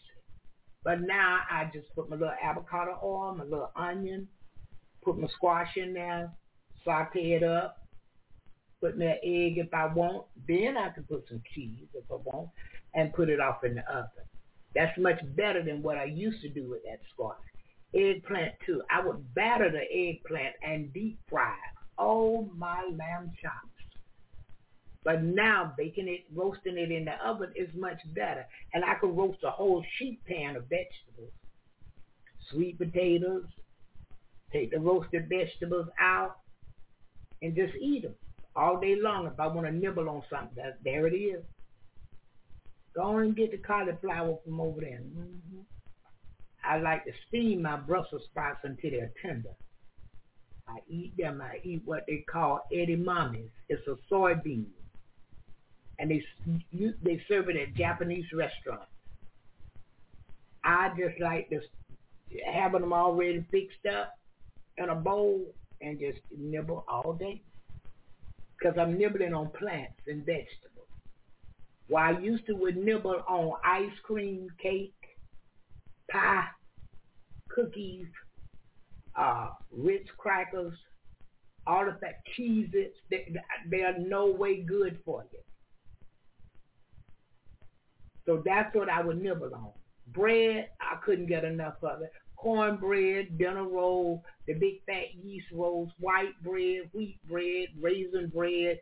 I was just a bread fanatic. Now this morning I had a little bit of sourdough bread. Half of that, uh, I think it was 60 calories for a half of a half a slice. Yeah, but I don't eat it every day. But that helped with digestion. Lemon and ginger. I put that together in some water and drank that. That helped with the digestion.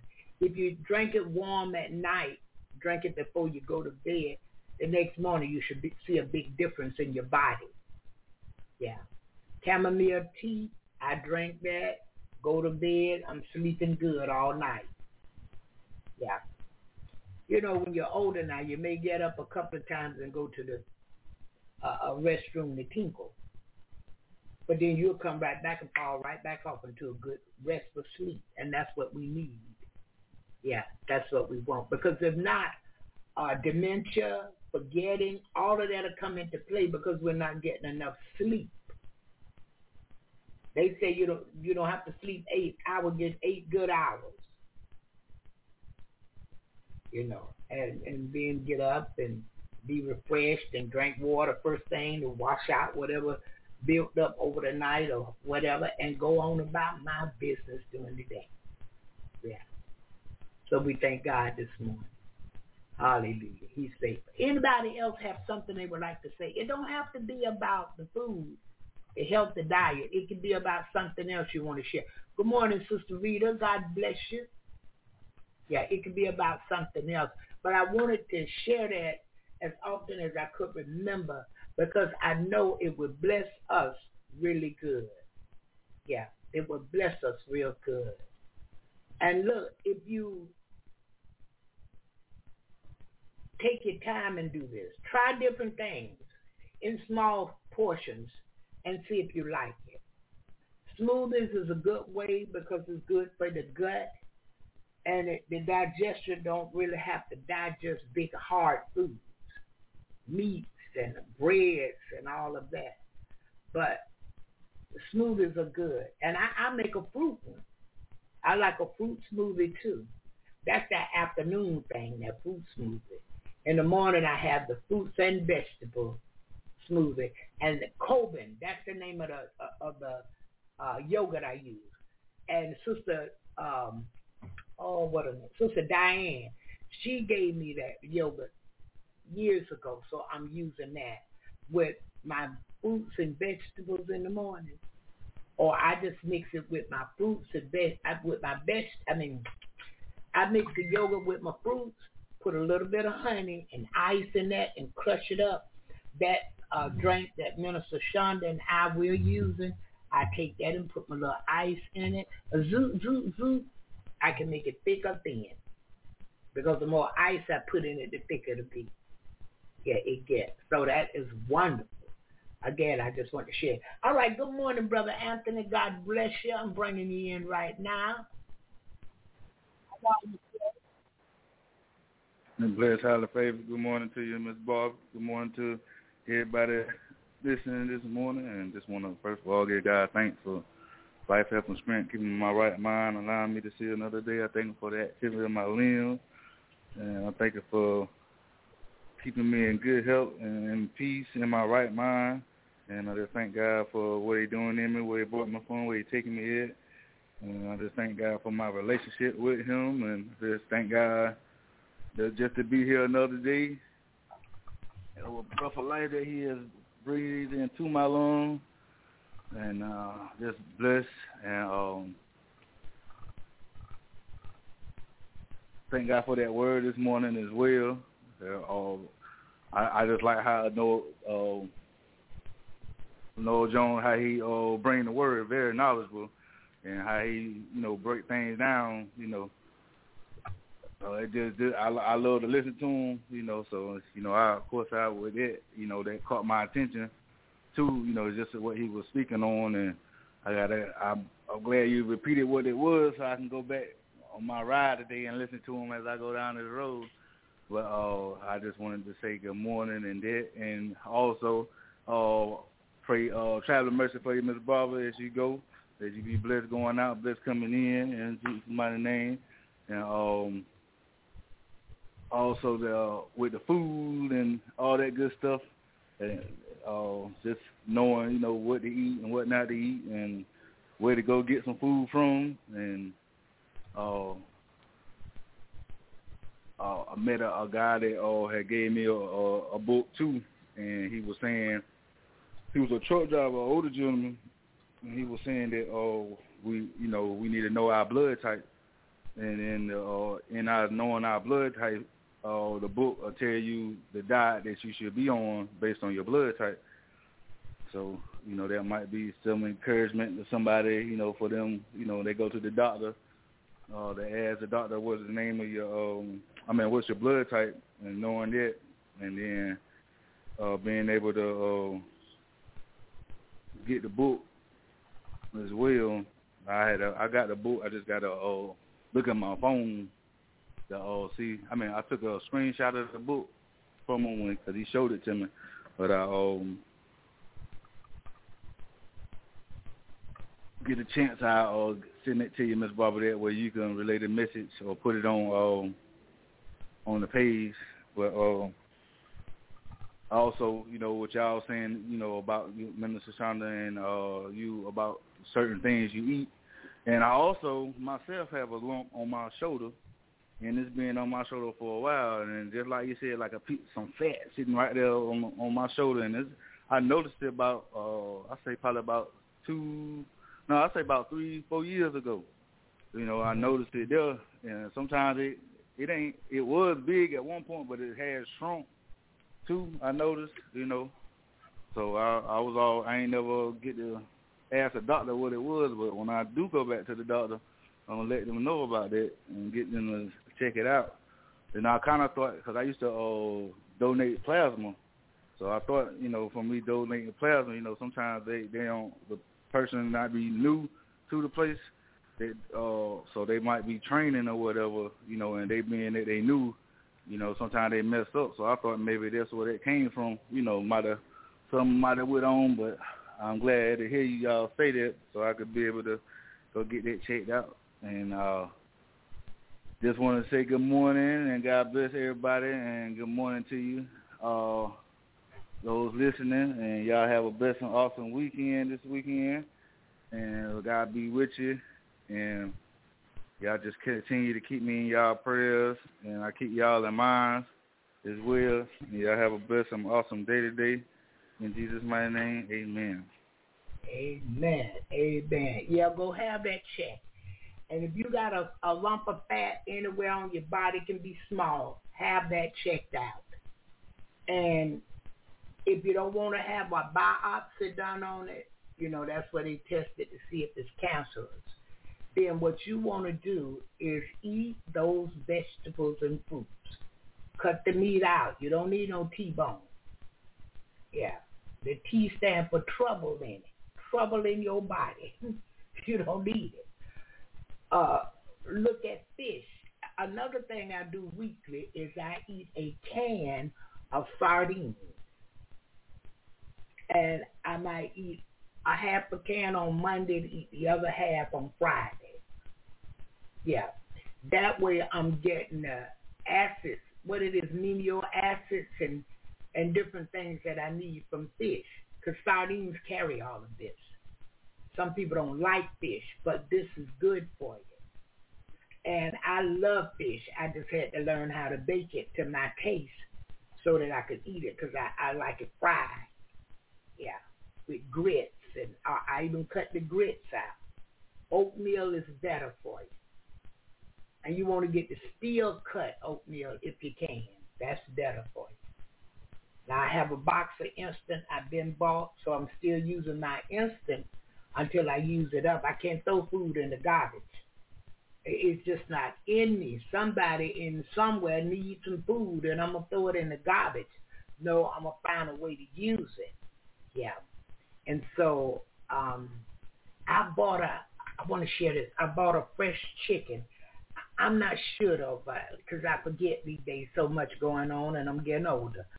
But I think it was a, it was by Perdue and it said it don't have any of these this stuff and that the chickens was corn fed or whatever kind of fed.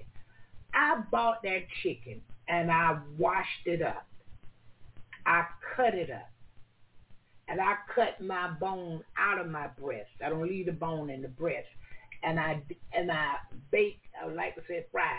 And I bake my breast, the, the bone out the breast too, and pick the little meat off of that. That's a snack. So I season this chicken with my garlic and my uh, turmeric and uh, my onion and my black pepper.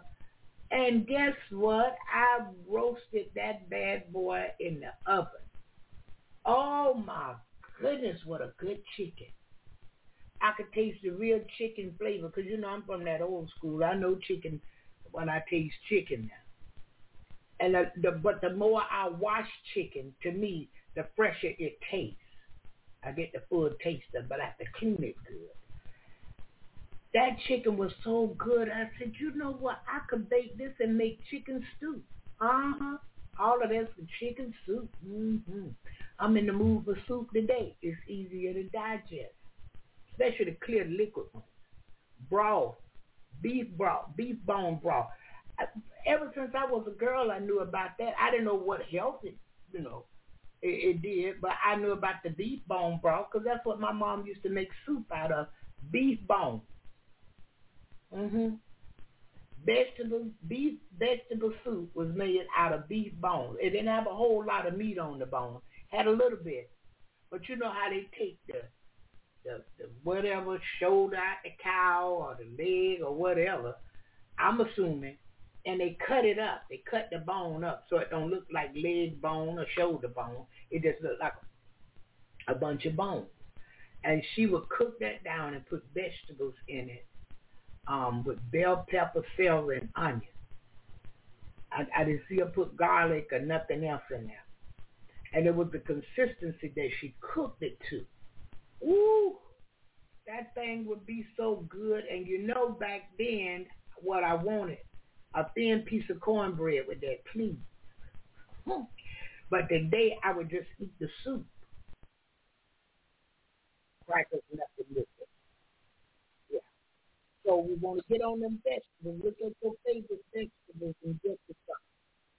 And you can put it on a baking sheet, sprinkle you some olive oil. If you can eat salt, put you some salt and pepper. Another thing you want to make sure you eat daily, if you can, roasted garlic. Roast it in your oven. Take aluminum foil, put my garlic in. Take my avocado oil or olive oil, the best of the life and it's going to have salt. It's a little salt and pepper. Wrap it up in the foil. Put it in the oven 15 to 20 minutes. Take it out. I eat it every meal, even breakfast. It's good for gut health. It's good for toothache. Any infection in your body, garlic will put it in check. Now, if you can eat the raw garlic without roasting it, that's even better. Because any inflammation, any infection in your body, that garlic will bring it out. It, it, it'll stop pain, all of this. I'm not telling you do, but I know. Because these are the things I Headache, garlic. My godson called me, hey, hey, Ma, what? You got roasted garlic over there? I said, what's? I got a cold coming out. Okay, good. And I just told him how to do it. And stop calling me and having me roast some garlic. Roast your own. That way you can have a supply. Every meal eat some. I have to do extra for the breath because it don't smell. If you can get mouthwash, teeth good. Every time you think about it, pop yourself in that. Yeah. Go home. If you notice, uh, if you go to an Asian store, but they have a lot of good stuff in there to help you too. And if you notice, they smell like strong garlic, especially the older ladies in general, because they eat garlic. It's good stuff. This one is the to look at my people well, your feet well. I said, well, so. I said, I've been traveling. He said, yeah. He said, I give you this. They meant pat. And at night, I put the patch up on the both feet to the upper part, closer to the toe area, but not under the toe. And I went to sleep. When I woke up the next morning, it was black and junk. She told me some good toxins and all kind of stuff out of your body. Don't put it back in oil and fry. Don't put it. Yeah. And I I've got patches every now and then. When I see them getting close to getting out of it, I, I don't use them often. But every now and then I use them to see if I have all this junk and junk. And I tried it about two weeks ago, and it was a little bit of, of the black oil, but not a whole lot like it used to. Why? I'm eating better. We eating better, so we want to do that. Clear up your mind, clear up your eyes, your ears, food. I see Dr. Livingood got me when he said, you go to the doctor and tell them what's wrong. They know the foods that will heal you, that will cure you, that will cut that thing out, in other words, from the root, but they don't tell you that because they support pharmaceuticals. So what I need you to do if you go to a doctor and he tell you what food to eat, that's a good doctor. He's not trying to write you a prescription. I'm not trying to write prescription on food. I'm trying to tell you what to eat to remain healthy. And the death, if you're not healthy, how to get healthy. Because if you're going to the doctor, nothing is wrong with you, but we just go do our annual checkup. He should tell you what to be eating so that you can remain healthy. Now that's what Dr. Livingood said and I appreciate it. He didn't charge, he wasn't going through no, all these videos and da, da, da, da, da. I don't want to hear all that. Come straight to the point. And that's what he did for me.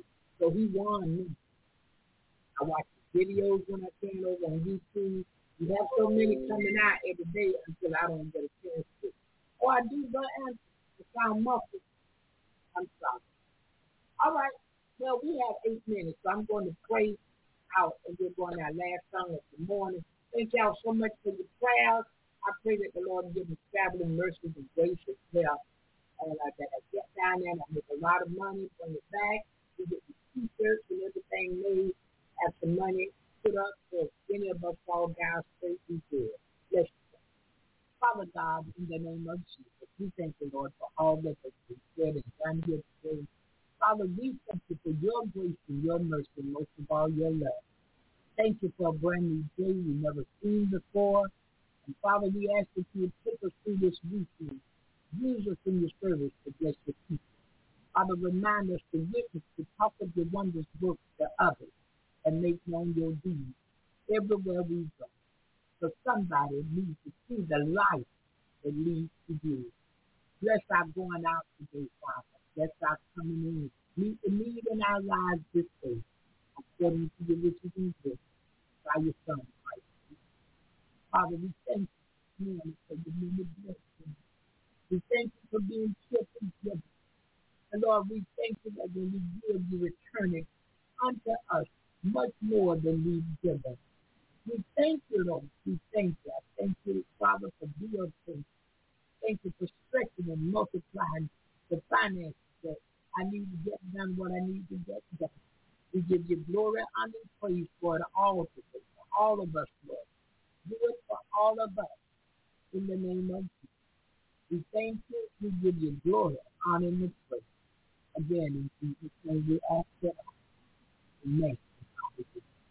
May the Lord God between me and thee while we are at one from another, in the name of Jesus. Go today in love and peace. Share the good news of Jesus and give someone something of quality. God loves the cheerful gift. Have a blessed day, blessed weekend. I speak the blessings of Almighty God upon you this weekend in Jesus' name. Signed August the 4th, 2023. Again, this Jesus' name. So at this time, I'm going to say bye-bye, and we're going to our last song this morning. After this song, I will be coming back. All right, Sister Rita, tell Kyle I said hello, and I'm glad his song.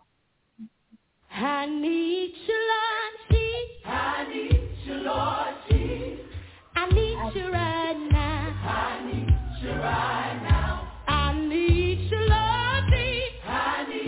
Lord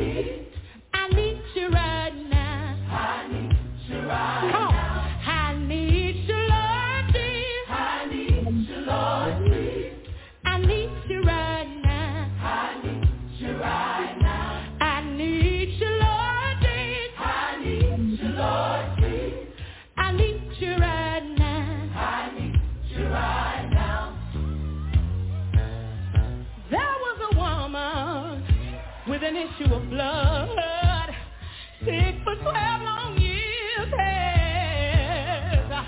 Knew if she touched the hem of his garment, she'd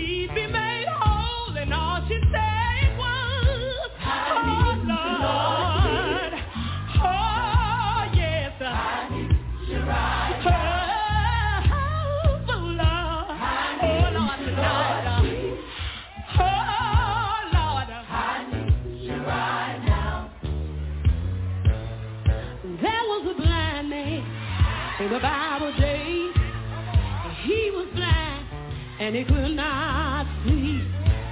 When he heard that Jesus was passing by,